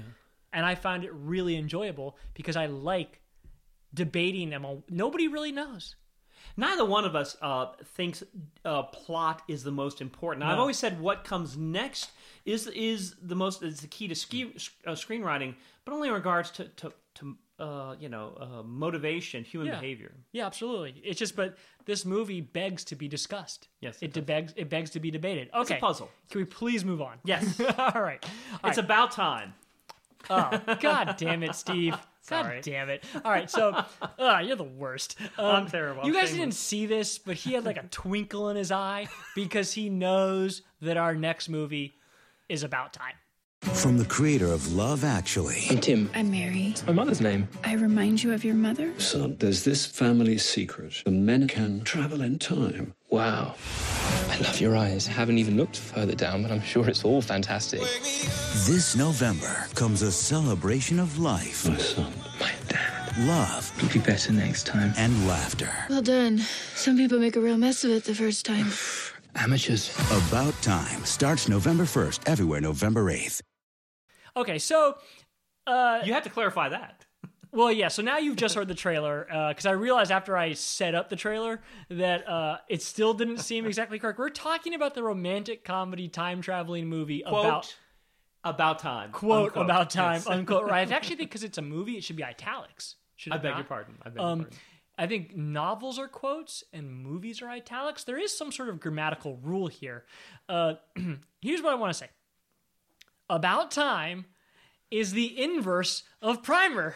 I cannot say it in any other way. About Time is the most plot-holy, uh, non-serious time travel movie you'll ever see. I mean, it, it's... It's it's also very enjoyable in my opinion. I like About Time. The, the, the, it's also human. It's human. It's a human movie. It's got oh, emotion it's very, to it. It's very uh, very yeah. human. There were some points where I thought in um, Primer you could swap the characters and there wouldn't be a big difference. That's right. Although I like the I like the actors and there there there is a difference, but it's not a huge difference. Yeah. Um, you, you, they're not exactly stretching. All right, why don't you give us the stats? About Time. It was released November eighth, twenty thirteen. I think it I think it, it aspired to Oscar buzz. Um, and we'll, we'll we'll find out why in just a moment. It runs two hours and three minutes, and it is rated R. Even though it's it's a much more mild, sweet-tempered movie than what we just saw. The yeah. what we just, Primer was P G thirteen. This is R basically for language. Because it's never about content. It's just about cussing. That's all it's about. It's just about cussing. Yes, I I, I think uh, they use uh, the word fuck pr- promiscuously in this movie. Not promiscuously, not like a Tarantino Well, they're movie. English, so yes. you know. It was written and directed by Richard Curtis. Now, Richard Curtis is the master of the romantic comedy. He hasn't directed all that many, but he has written all of the terrific, uh, you know, uh, romantic comedies. He he he he, direct, he, he wrote uh, Four Weddings and a Funeral, which somebody else directed. Notting Hill, Bridget Jones' Diary. Wait, he wrote Notting Hill? He wrote Notting Hill, and what a Shit. wonderful... Because my bad pitch is oh. Notting Hill meets Primer. So the whole reason I made us do Primer first was because my bad pitch was Notting Hill meets and you Primer. Want to give it- and I couldn't make se- I couldn't make that bad pitch unless we had talked about Primer first. Now, but that just ch- shows you you have such an ear for uh, you know. No, nah, um... you give me too much credit. It's just they were both English English romantic comedies. I can only name two English romantic comedies. He also wrote a movie called The The Tall Guy. Okay, that's a terrible name. Is have, that you ever, what, have you ever? Have is you that ever... Jeff Goldblum? Yes. Yeah. Funny. It has one of the funniest lines I've ever heard. Jeff Goldblum is speaking to Rowan Atkinson. Um, I'm going to do a, set, a, a another offshoot. Rowan Atkinson did created the the character Bean, Mister Yeah. Bean. Guess who produced and wrote uh, the T V series Mister Bean, Richard Curtis, the, the guy who wrote and directed this movie. Um, uh, uh, uh, Jeff Goldblum gets angry at his boss, played by Richard Atkins, and he says one of the one of the great angry put-downs of all time. I hope all your children have little dicks, including the girls. All right, I, have a, I just love that. I, thought I have a funny. question. This yeah. is totally unrelated. Is Jeff Goldblum the handsome version of Woody Allen who actually couldn't be a leading man? So Woody Allen was a leading man. Is you, Jeff Goldblum Hollywood's attempt to make a handsome version of Woody Allen, but it turned out that he could that he wasn't the leading man that Woody Allen was? That's interesting. You, if that were true, then at some point Woody Allen would have cast uh, uh, Jeff Goldblum in one of his movies as his alter ego, yeah. which as he got older, yeah. he started casting um, other Kenneth Branagh yeah. and um, uh, that Michael schmuck Caine. from uh, American American uh, American Pie, that Jason Biggs.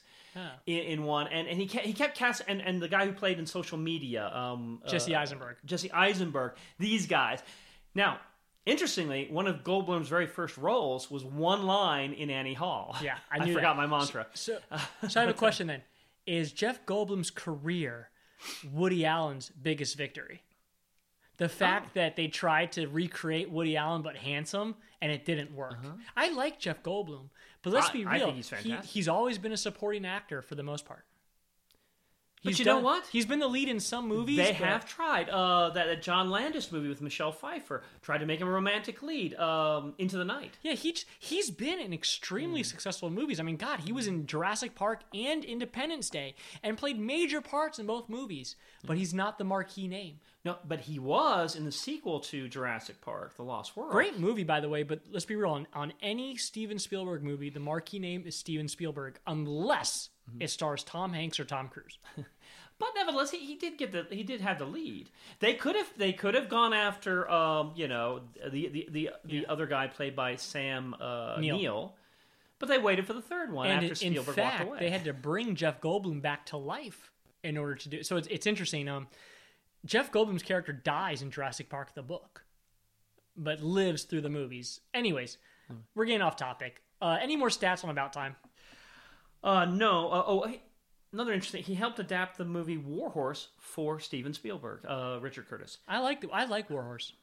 The movie cost twelve million dollars, and it didn't make a lot of money in North America. It made only fifteen million dollars. So in North America, yeah. it's kind of a flop, although worldwide, it did pretty good, eighty-seven million dollars, probably a lot in England. Uh, the tagline is not much of a tagline. A new funny film about love with a bit of time travel. I think it's a little too explicit. That's a terrible tagline. Yeah, it's too explicit and not very clever. It's like not even a tagline. It's like a plot summary. Okay, speaking of plot summary, should I give one or you got more stats? Well, I just wanted to mention the stars. I can't stand names when I'm reading a book that I can't pronounce. And okay. I can't pronounce this guy's first name. Dom... Dominic. Or is it Domhnall? Mm-mm, it's nothing like that. Domhnall. Dom... Domhnall. I can't pronounce the damn first name. You're talking Gleason. About the guy from Star Wars, the main character. Yeah, yeah. I thought it was Domhnall. Dom... Domhnall. Also, Rachel McAdams. He's Bill... a Gleason, by the way. We got to make this clear. He's a Gleason. Uh-huh. He's Brendan Gleason's son. I didn't Fa- know that. Famous actor Brendan I Gleeson. I had no idea that he yeah. was Brendan Gleason's son. He doesn't look very much like him. Well, he's not fat. Wow. Yeah, maybe if, if Brendan Gleeson dropped a few yeah, pounds. Yeah, it's Domhnall. Domhnall. Domhnall. Yeah. That's not easy for, to pronounce because he, cause he throws in an H there. Yeah, well, you Domhnall. know, they're Irish. Anyway, um, Bill Nighy, who has... He, he's, he's a great actor. Yeah. But he, he everybody, they always seem to cast him as the lovable... Um, uh, you know, kind of like absent-minded sweetheart or the cold-blooded killer. I was saying he's usually he's great a, at both. He's usually a cad. He's kind of like a, I think he can know, be a rogue in Richard Curtis's other movie, Love Actually, which yeah. he wrote, and I think he actually wrote and directed mm-hmm. Love Actually. Yeah, he, he plays a wonderful vice-loving cad. Well, this is wonderful. This is his best role, in my opinion, that I've seen him in, and I like the Warwick trilogy where he plays a spy. Mm-hmm. Um, but I think this is his best role. Um, if he ever had a chance to kind of like break out with American audiences, it should have been this role. Rachel McAdams is also in it. Uh, what's her name from the series Rome? Lindsay Duncan, great actress. She's Lindsay in Duncan, it. yeah. And who does she play again? She plays the mom. The mom. She oh, played... right. She, she was in uh, Birdman. She played the critic. Yeah, yeah, yeah, she was the critic in Birdman. I always think of her as uh, Servilia from Rome, though. Oh. Um, and she's also, also, this movie also stars Tom Hollander in a desperately needed uh, nasty cynic of a friend. I actually didn't like his character. He is so important to this movie. I thought he was too much. Um, anyways. God, they needed him. It's also got the actress who played young Margaret on The Crown. She's the best friend to Rachel McAdams. That's right.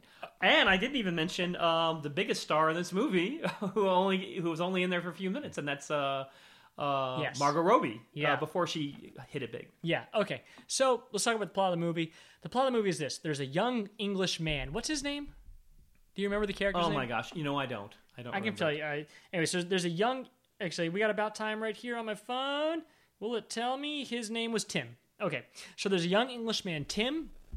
It's like New Year's Eve. He's like, how old is he? twenty-one?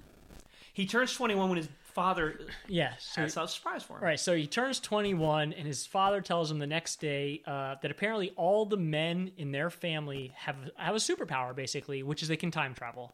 What they do is they have to go into a small room, a small space, like a closet, uh, clench their fists, close their eyes, and think of a very specific time period in their life. They can only go back to when they've been around. They can't go into someone else's life.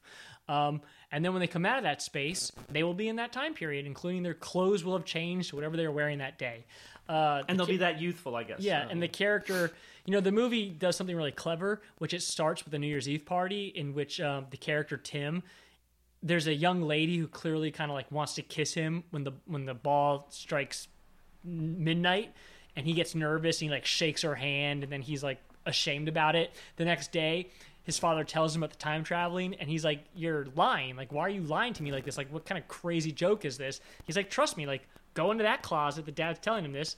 Think of the time, and you'll time travel. And the guy's like, "All right, I'm going to this closet." He's like, "But I'm gonna be really mad like when I come out, and you're laughing at me."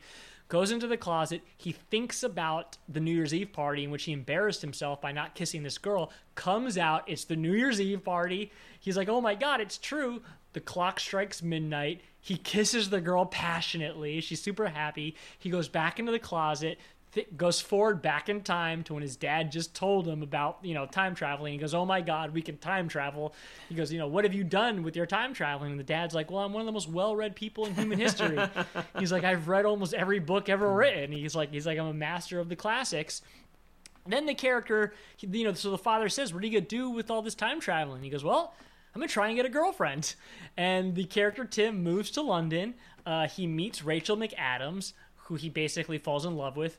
And through a series of clever plot machinations, he actually uses time travel uh, to sort of get to know her better. And it, I was actually thinking I was watching it. I'm not sure this movie would uh, withstand the Me Too movement, the way that he manipulates events to actually not only become her boyfriend, but have sex with her. Um, I don't... I think this movie, up, upon the twenty twenty-one scrutiny, would probably not survive. That being said, I actually think that's ridiculous. I think this movie should survive the twenty twenty-one scrutiny, but I don't think it would. Um, I hated this movie, but not for that. So, you know, I got no problems with it. All right, let's start. I, I did not give uh, I did not give Sam a clue as to the fact how I felt, so I thought the time was right to drop the bomb. Oh, was it about time? About time. Yeah, like like I hate your your wordplay your wordplay puns. No, uh, no, I uh, this movie bugs the shit out of me. Please go on. The first time he travels back in time, yeah, like you said, it's the New Year's Eve party, yeah, right. And uh, what does he do? What does he use for his time travel? He lays one on this poor, insecure girl. But she wanted him to kiss right, her. Right. Do you remember what she said after so he she kissed said, her? She said, thanks, Tim. Right. Do you remember what he said? You're welcome? You're welcome. Where the fuck does he get off saying, you're welcome? Yeah, it's that pretty stupid. Hit, that, he, he should have said, thank you. He just subtracted all the good things he did by going back there. This scene underlines, I don't want to say a smugness throughout the movie. There's a little smugness in this movie. Well, they're English. The reason there's no more smugness in this movie is because everybody's nice. They're not kind, which the father says is the biggest thing. You must be kind. They're not kind. They're nice. Okay. This movie wants me to... Wants, I want to blow my brains out. Having, I watched this movie two times yeah. to verify whether I hated these characters as much as I did. Look, Richard Curtis, he's a, he's a craftsman, right? Yeah. You're... I liked this movie, okay? And I hated it at the same time. You respect that it's well-crafted. I, no. No. I don't res- I, I acknowledge it's well-crafted. I don't respect it. He used his craft. He, wa- he wasn't being mean. He wasn't trying to hurt people. But he has flattened everything out to this insipid uh, niceness that's enough to make you want to dr- run somebody over with a car. Steve... Have you seen Ted Lasso? No. Boy, don't watch Ted Lasso. Hey, you know what? I'm oh, I'm fine with Have you heard of Ted Lasso? Yes, I have. Te- and Nick, I Ted understand Lasso, it's wonderful. Ted Lasso makes this movie look like The Usual Suspects. Let me ask you something. Yeah. Is Ted Lasso almost exclusively populated by nice people? Yes, Ted Lasso is excruciating. Everybody, even the, even the players who who, who the there coach talks to. There are no antagonists. You need antagonists. You need conflict. You need something to fight back against. The only thing he's fighting against is time. What's wrong with that? What's wrong with it? It, it well, in the first place, it subtracts human interaction. He is very manipulative. Well, yeah, I mean... He, he has... He, he is the... Uh, he he has all these great, good intentions, yeah. right? He blows... He has this very charming first date, and that's where his crafts... That's where Richard Curtis' craftsmanship yeah. comes in. I fully acknowledge, okay, yeah. that uh, he has written a wonderful, charming scene when they first meet, yeah. very cleverly in a bar, specialty bar, where... You go in with, uh, and there's no light. Yeah. There... So whomever you, you wind up with, you have to get along with, and you don't know what their uh what they look like. They look like. It's pitch black. The waiters are actually blind, um, and you sit at a table with people you don't know. By the way, first plot hole of the movie is right here. Um, so basically, what happens is um, uh, the main character Tim, he sits at this table. Talks to a charming young woman played by Rachel McAdams, who he can't actually see, basically falls in love with her at the table. He then uh, gets her number once they all go outside and realize that they're both attractive and gorgeous. Um, gets her number, goes back home. He's super happy to get this gorgeous girl's number.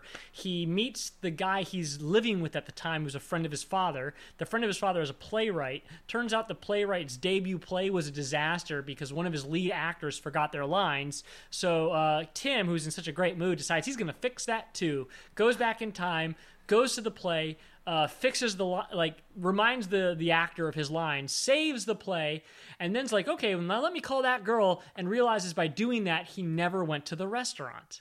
Now he could go back, but then that would screw the guy's play, right? Because right. they occur at the same they time. Occur at the same now you time. Think that he could probably have worked something oh, dude, out. I would have just gone back a... again. I would have just gone back again and said, "Screw this guy! Screw the I don't play. Care. The guy's a jerk. The guy's an asshole. He he's not even nice to Tim." Tom Hollander is, I think Hollander. Uh, I think is is his name. Um, he, he he often plays these kind of uh, roles, and he's he's wonderful at them. Or he plays. He's very acerbic. Yeah. Very um, you know, uh, he, he's got a nasty word yeah. for something, and he's the only you cling to every time he comes on, saying, "Please shut somebody down." There's this hilarious scene where he's at a wedding. Yeah. Of his of his good friend, and. Uh, Uh, somebody comes up to him and asks for his autograph, and he and he balls her out. Yeah, and, and and his friend comes up and says, "Oh, that's my aunt." Well, fuck. People shouldn't wear name tags at these things. He doesn't even apologize. I love that character. By the way, plot hole. I've already discovered another one. Why would Tim do this for this guy? The guy's a nasty jerk to him. He doesn't like. Well, like, you know, he should have gone right back in time and said, "You know what? Like, he never should have." Once he realized it was either or, mm-hmm. he could either fix the play or get the girl's number. Yes, it's, it's implausible gone, that he would pick. one hundred, there's yeah. no way he would let this. He would keep this guy's career going after how nasty the guy has been to everybody. Not only that, in order to remedy right. it, he tracks her down. He tracks so this I know, lovely I, I, young no, no, wait, lady wait, wait, down. Wait, wait, wait, I didn't even get to my plot hole that I wanted to get oh, okay, to. I'm sorry. So in order to figure out who she was, he goes to the restaurant to be like, hey... did a gorgeous brunette woman and her blonde friend come in here? And the guy's like, well, yes, they did. And he's like, what's their names? And the guy's like, the guy's like, I don't know. They paid cash. How could they pay cash in the dark? I think it was pitch black. To a blind, to a blind man. To a blind man, no doubt. But even themselves, like, imagine but, the blind and that man. Was, they didn't need to do that because he's, he, what is he, a cop? He's, only, he, can't, he can't require yeah, that they turn over the, the credit the card The only bill. Way it works is if the blind man says to them, it'll be eighteen dollars. And then you say, good thing I've only got a twenty on me. Here's a very small tip. Otherwise, it doesn't work. No. Otherwise, it doesn't work. It really, because imagine it was eighteen dollars and you've got a fifty. You're not going to say, keep the change. That's right? True. And the blind man can't make change of it because the, the, the money's not braille. Right? Pl- another plot hole. This movie's full of them. It, it, it, it, It may be intentional. They may say, you know what, I don't care about the plot holes. That's not what we're here for. And that is true. Yeah, all right. So, so when me, you're picking out the plot yeah. holes, and, and, and I figured out another one, too. I can't believe you're getting me to insult a movie I like and I picked. Yes. Hold on, yes. though. Hold on, though. We got to get to the twenty twenty-one thing, because this is important. So he's desperately trying to find this girl. One thing he knows about her from his conversation at dinner is that she loves Kate Moss.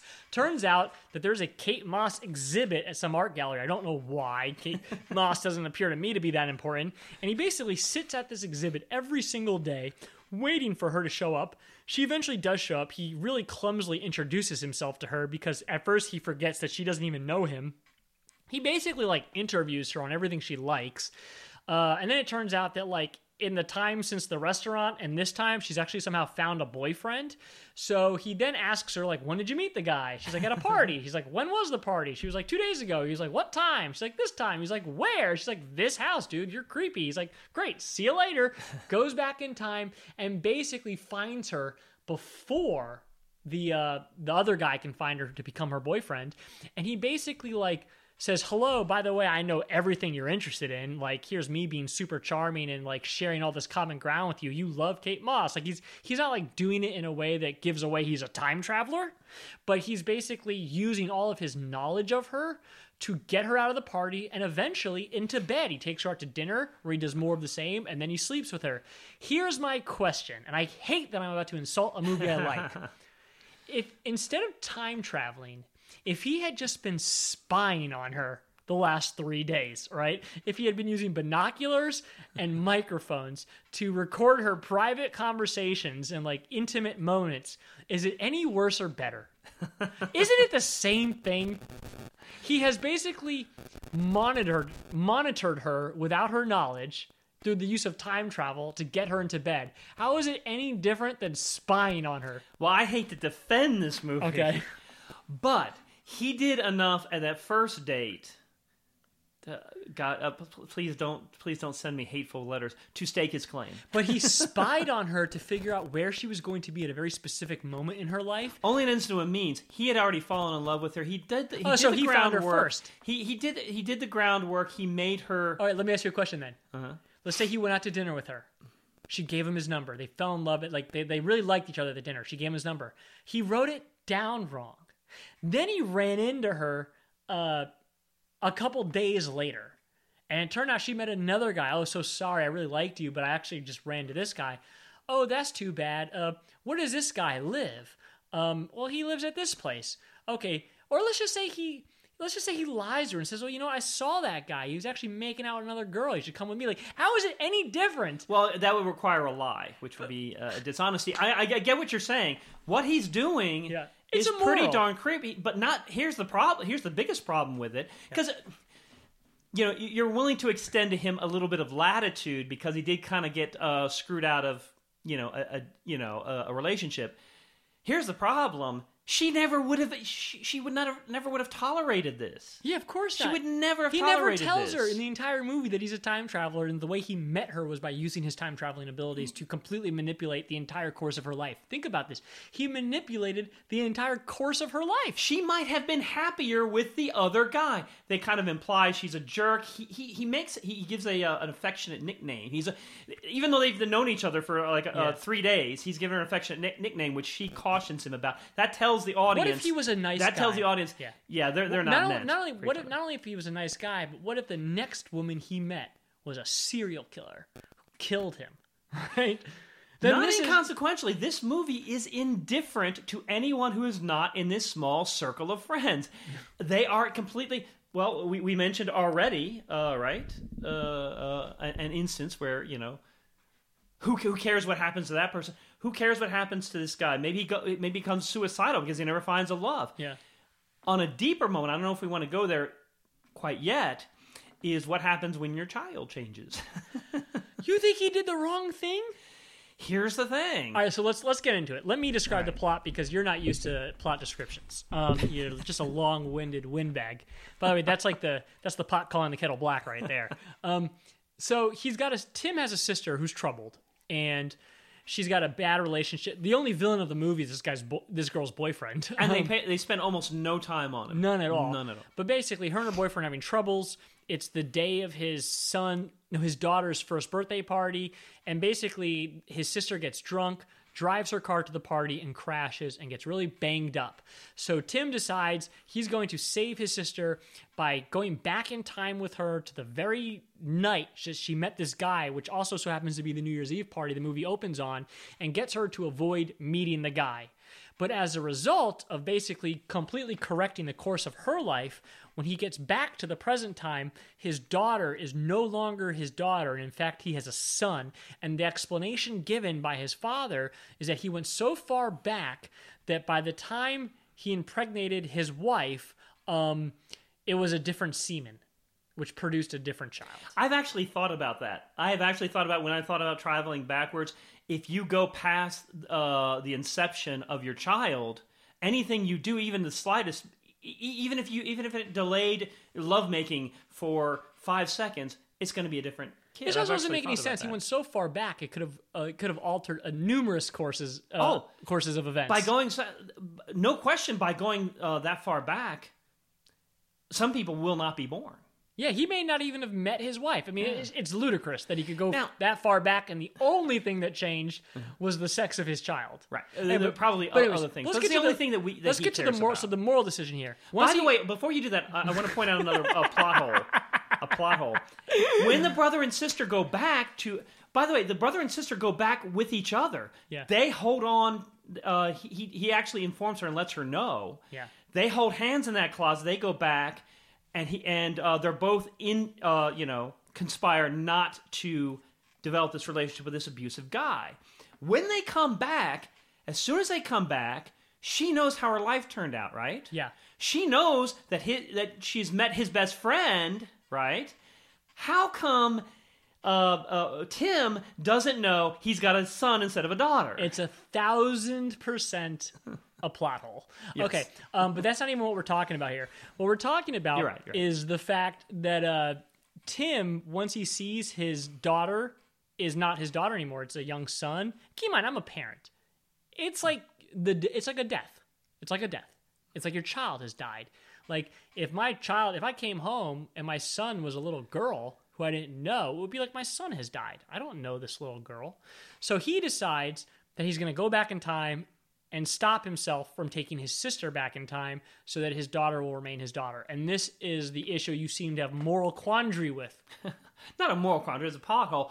Well, he, here's the thing. Um, no, you said the point it, of yeah. that is, the, yeah. the po- whole point of that sequence is sometimes, y- you know, you can't magically fix problems. Yeah. You have to fix them yourself. Yeah. Okay.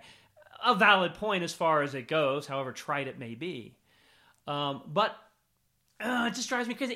Even the um, the now married pair, Tim and I forget what her name was, uh, they sit there. They, they literally sit there by her bed for days on end until she discovers, uh, you know, uh, the truth that she can never one she can never see this guy, this terrible guy again. She needs to stop drinking. She needs to stay with her jobs. She needs to to right herself. This movie is full of a lot of triteness. It, it's just it's just wrapped up in crap. You mean alcoholism and trauma isn't like wrapped up in a few days? Yeah, right. This, it, it's almost like it, it's taken its intellectual sensibilities from a sitcom. Okay, that that that's how shallow this movie is. It's too craftsman-like, and the actors are too good not to be engaged in them. No question about that. Here's, but what they've done is trivialize virtually everything. Let me defend some things here. Uh, Even... By the way, Rachel McAdams is wildly miscast in this role. Yeah, charming she as she is. I thought the same thing because they do so much to make her homely when yeah. she's more like Margot Robbie than she is like the character she plays. In in a way... They basically she, give her bangs. In a like, way, she she's more...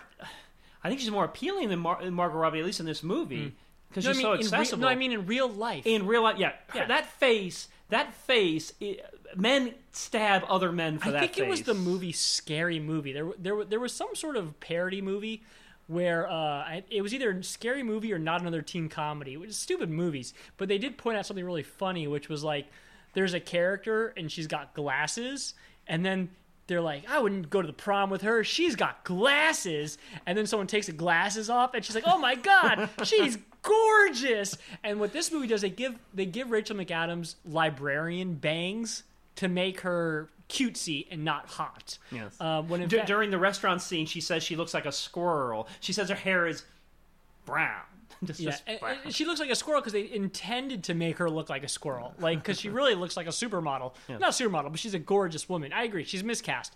Um, let me defend the movie a little bit. For starters, I'm upset. I'm upset that you're making good points. The reason I'm upset, and I kind of feel, you know, you and I, we have a friend named Pat. Pat, giving you a shout out if you're listening. And one time Pat came up to me and he said, you know, it was a great movie, uh, The Trial of the Chicago Seven. And I lit into him. I said, that's a terrible movie. That's an, one of the worst movies I've ever seen. I said, that movie is nothing but, and I'm a liberal, but liberal virtue signaling bullshit. It's just bullshit. Not an ounce of truth in it or or art. It's just supposed to make you feel good about believing what you believe, right? And Pat was like, Jesus, dude. Like, man, like, can't I just, like, you may think that, but can't you just let me like this movie? uh, I kind of know how Pat feels now. You know what, Steve? It's a lighthearted comedy, and it made me feel good. And it's it's well crafted enough, enough. It's not. You have to admit there's enough skill in the movie that if you don't think too hard about it, it's an enjoyable movie. And I haven't I haven't even gotten to the parts of the movie I really like. But what I want to say, actually, I'm gonna tie it in. I'm gonna make a tie-in. First, I'm gonna ask you a question. Don't answer too long, uh, Steve. When you're at home alone, do you think about what a terrible world, what a terrible place the world is? Not often. Sometimes I do. Okay. So I need movies like this. I need to feel good because sometimes mm. I dwell on stuff like that. I'm not depressed. All right. But sometimes I, you know, I read a lot of history. Sometimes I can't help but focus on the bad things in the world. Second, I'm not going to speak for you because this is personal. I'm going to speak for myself. I have a very great relationship with my father. I love my dad. Very important person in my life. Turns out this movie, and one of the things I like the most about this movie, I was talking with our other good friend, Alir, about it. Uh, shout out to Alir when we first watched this movie. This movie's really not a romantic comedy. It makes you think it is. It's actually a movie about fathers and sons. Yes. And it's the most emotionally resonant part of the movie. Uh, is basically this character having to deal with the death of his father. And even though he can time travel... Uh, Even like his father dies of lung cancer, but he's able to time travel back to parts before his father died, um, to like basically have conversations with them. So it's like his father never died. But what happens is his wife gets pregnant a third time. Here's the biggest fucking problem with the movie. You want to talk about the biggest fucking problem with this movie? It's right here, by the way. Um, Excuse me. He's already got two kids and his father dies, but it doesn't really matter because he's always able to go back in time uh, after his second child is born to talk to his alive version of his dad. But then his wife gets pregnant with a third child. And what this means is this. His dad has died before the third child is born. So if the third child were to be born a girl, and then he were to go back in time before the child was born, um, actually before the child was even, before she was even impregnated, conceived, conceived, yeah, that's, that's um, conceived, and then you go back into the present. The, now the girl could be a boy or vice versa. Right? It would be a different or sperm. Or it could be a different girl. It would yeah, be a different, different sperm every time, all right?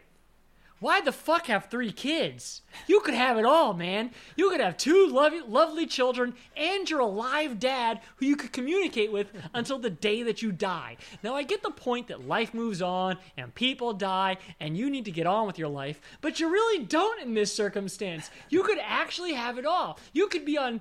You could be almost on your deathbed, right? Your last walking steps could be into a closet so you could talk with your dad. Um, and you'd be young. And you'd be young, you'd be too. Young. You could potentially avoid death. I mean, you could have a primer thing. You could go, but you could be eighty years old, go back in time, relive your life, and then do it again. And all you had to do was not have a third kid. You don't need three kids. Why do you need three kids? Nobody needs three kids. Three kids are lovely. I would like to have three kids. It's not necessary. Oh. Not if it costs. Not if it costs you your dad. Not if it costs you your father. By the way, he's essentially killing his father because his father's like, "Oh no." um, it is particularly weird because um, the Rachel McAdams character says she didn't want to have two kids. But here's the craftsmanship. You know, people change their minds, and they, they come up with a kind of a cute, funny reason why she wants a third kid. Something about, uh, you know, if one's smart and one's stupid. Well, we should have a second one to balance, to, you know, so the stupid kid has somebody to talk to. You know, it's it, it's cute, it's funny, has no dramatic validity whatsoever, and much of this movie has no dramatic uh, validity whatsoever. I will concede this. Okay. Uh, uh, you know, uh, movies with relationships, healthy relationships between um, men and their fathers, very rare. And it, it was refreshing. This movie isn't without its pleasures. Don't get me wrong. If you watch it, you'll... You'll get some pleasure out of it, mm-hmm. okay? You have to, you ha- but you have to put your brain in neutral, and you know, forget what the world is really like. Yeah, forget that uh, what kids can be like. Mm-hmm. Uh, you, you wouldn't know that kids can be so, you know, could could scream their heads off to a point of annoyance, not a point. Oh, oh, it's my my loving kid screaming. Wait, yeah, wait, this wait, movie wait, cuts wait, out. This wait, movie wait, cuts wait, out wait, all no. the. Wait, wait, wait, wait, wait. Are you trying to say that he shouldn't have uncorrected the fix for his sister? No. Okay, cool. Not at all. I was they were trying to say, you know, like, like, like, what's the deal? You got what's the big deal? You got a new kid. But you know, um, it. Well, he, you know, I understand him wanting to go back because he had a, uh, an emotional bond with that child. But he would also, sticking to the rules of the movie, he would also have an emotional bond with the boy. Because his sister had an emotional bond with her no, boyfriend, no, no, so it doesn't no. make what any sense. What you mean is that he should have had the memories of a he should year, have that memory. He should have a year's worth of memories, yes. Which would have produced, uh, you know, probably a very strong emotional bond. So in that sense, it doesn't make sense. I don't mind bending the rules for a movie that doesn't take itself too seriously, and this movie doesn't. This movie, I want to concede the good intentions of Richard Curtis. All right, only okay. two things. Hold on, only two plot holes bother me in this movie, and the movie's full of plot holes. Yeah. The money, I just can't stand that money thing. Like, how did that work? And then, more importantly, the third kid. Look, if my if I'm that guy and I'm in that situation, I'm going to do one of two things.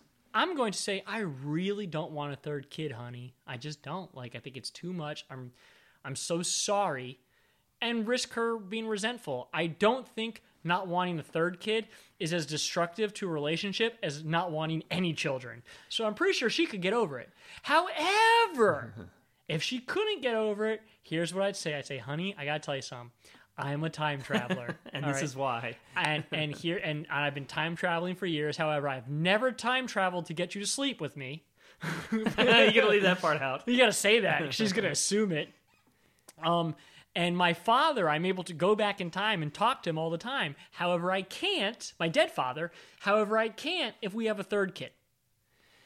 That just that just, that just struck on me another thing that uh, I can hold against this movie. His why shouldn't why is isn't he being, being kind of selfish, keeping this to himself? Couldn't she benefit enormously? Well, he can't tell her because he basically date raped her. he, yeah, he, he could leave that part out. Um, or, you know, uh, assuming assuming what will play within the universe of this movie, she would never want to go back and alter the fact that she married him. Still, couldn't there be some benefits to her going back in time? Uh, you know, maybe tender moments with, with her parents or something? I, I I don't know. Uh, How about the fact that she's always they're always talking about what they way. can't afford? Just go back and win the lottery. Yeah. That would benefit her and him. What's the big deal? Well, he wants to, uh, Curtis wants to uh, cling to this notion that having an average life yeah. with with small means doesn't mean you're going. Not only does it not mean you're going to be miserable, it shouldn't be an impediment to you having a Delightful. A delightful. That's a word he used. A delightful well, the life. Movie's... And that is horseshit. Okay, so hold on. Before we... Okay, I want to debate that. But before we debate that, the movie's about death and enjoying life. And the idea is this. Before his father dies, he says, here's the most important thing you should do with your time-traveling ability. Live out every day, and at the end of every day, do the entire day again. But this time, notice what is great about the day, okay? Mm-hmm. So the main character does this for, I don't know, maybe a year or less, okay? But then eventually what he says is, he no longer does it at all. He no longer repeats the day. Right. Because every single day he now realizes is special and he's going to enjoy his life so that by the time he's dead, he can say he had a great life. Why is that bullshit, Steve? They're not conceding the tough parts of life. You never see the tough parts of life here. Uh, slight challenges, mind you. Slight That's challenges. Right. But nothing that really hits home. The sister, wait, right? Steve. Even even with the sister who who winds up in a in a in a tragic accident, even she finds a nice person, and everything is delightful for her. By the way, um, you you just mentioned about how he how he goes back in time to relive a day. Yeah. He tries that and sees how it goes. Steve, I have a question for you. Well, let me let, let me finish this thought. Um, there's a quote why he stops doing it. He says, "Suddenly, time travel seems almost unnecessary." Um. Because every detail of life is so delightful. That's not true. That is as false. That is as every detail of life is not delightful. It is as false as love is all you need.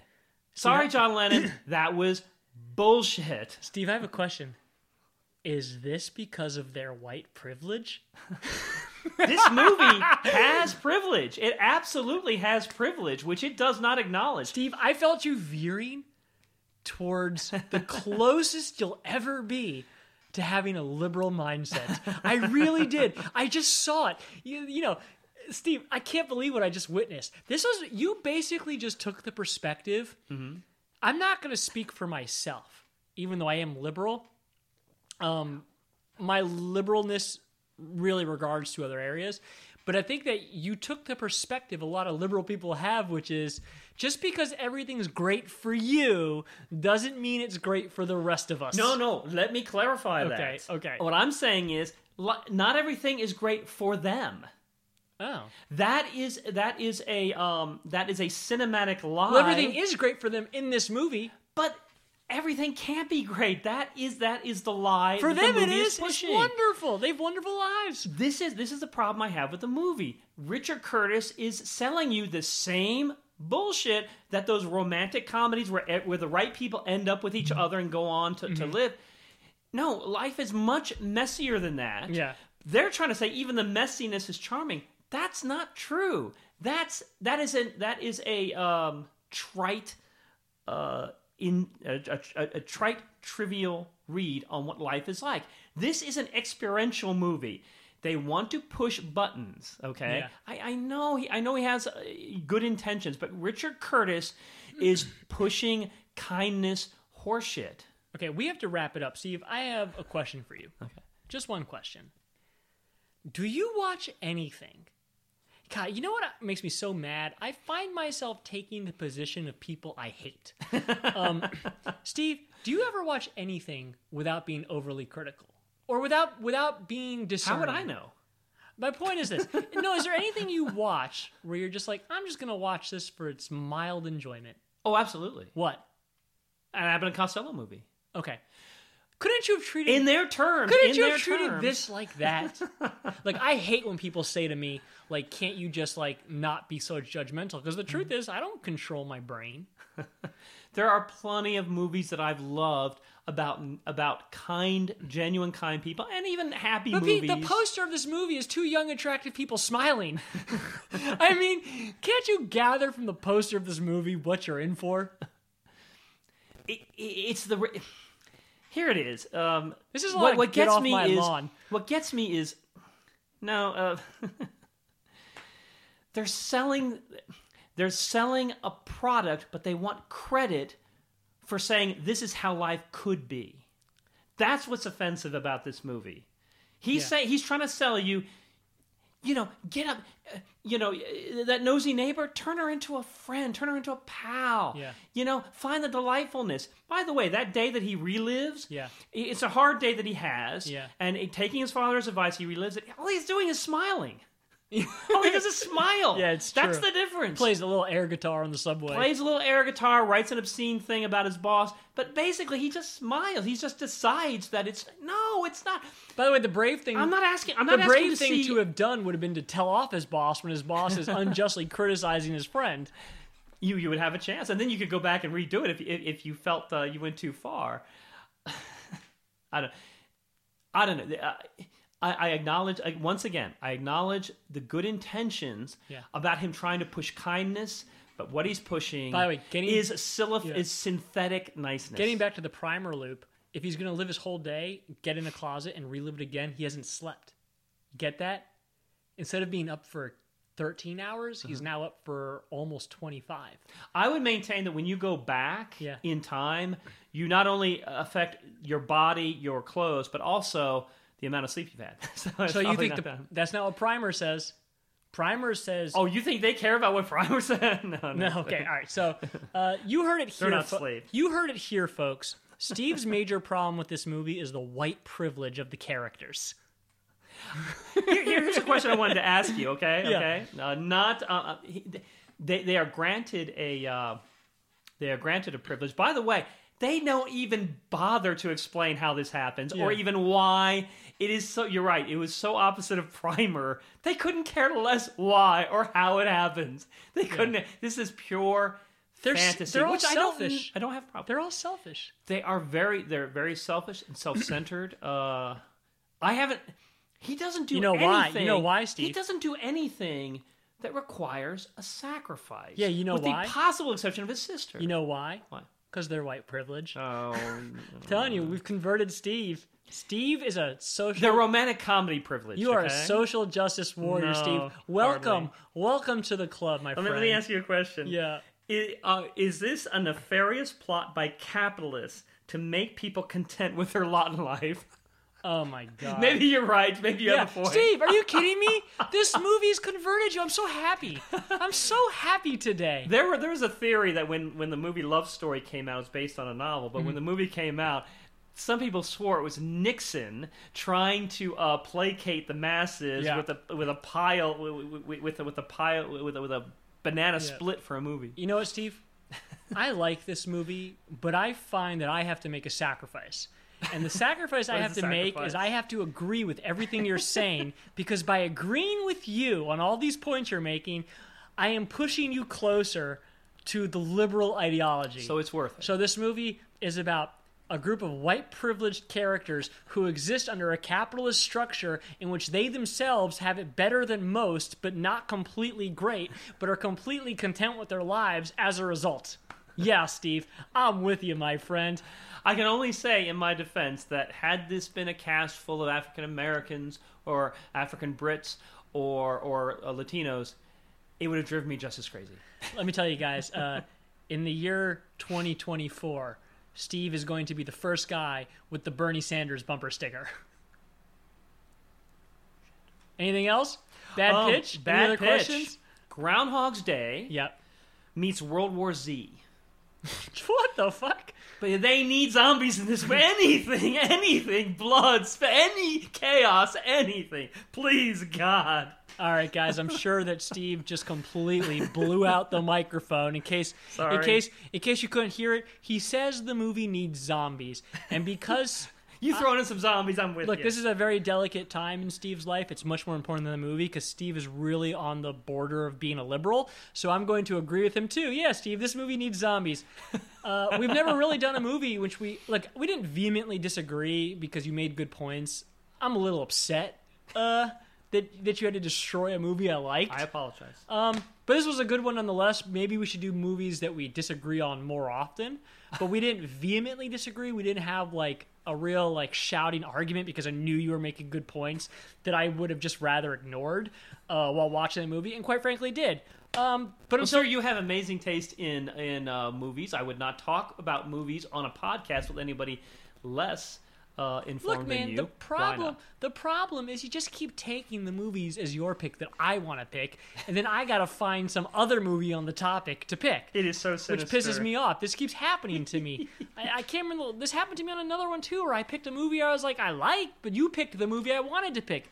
Anyways, guys, of course, as usual, we went long. Uh, Steve, it's been a good one. I'll talk to you later.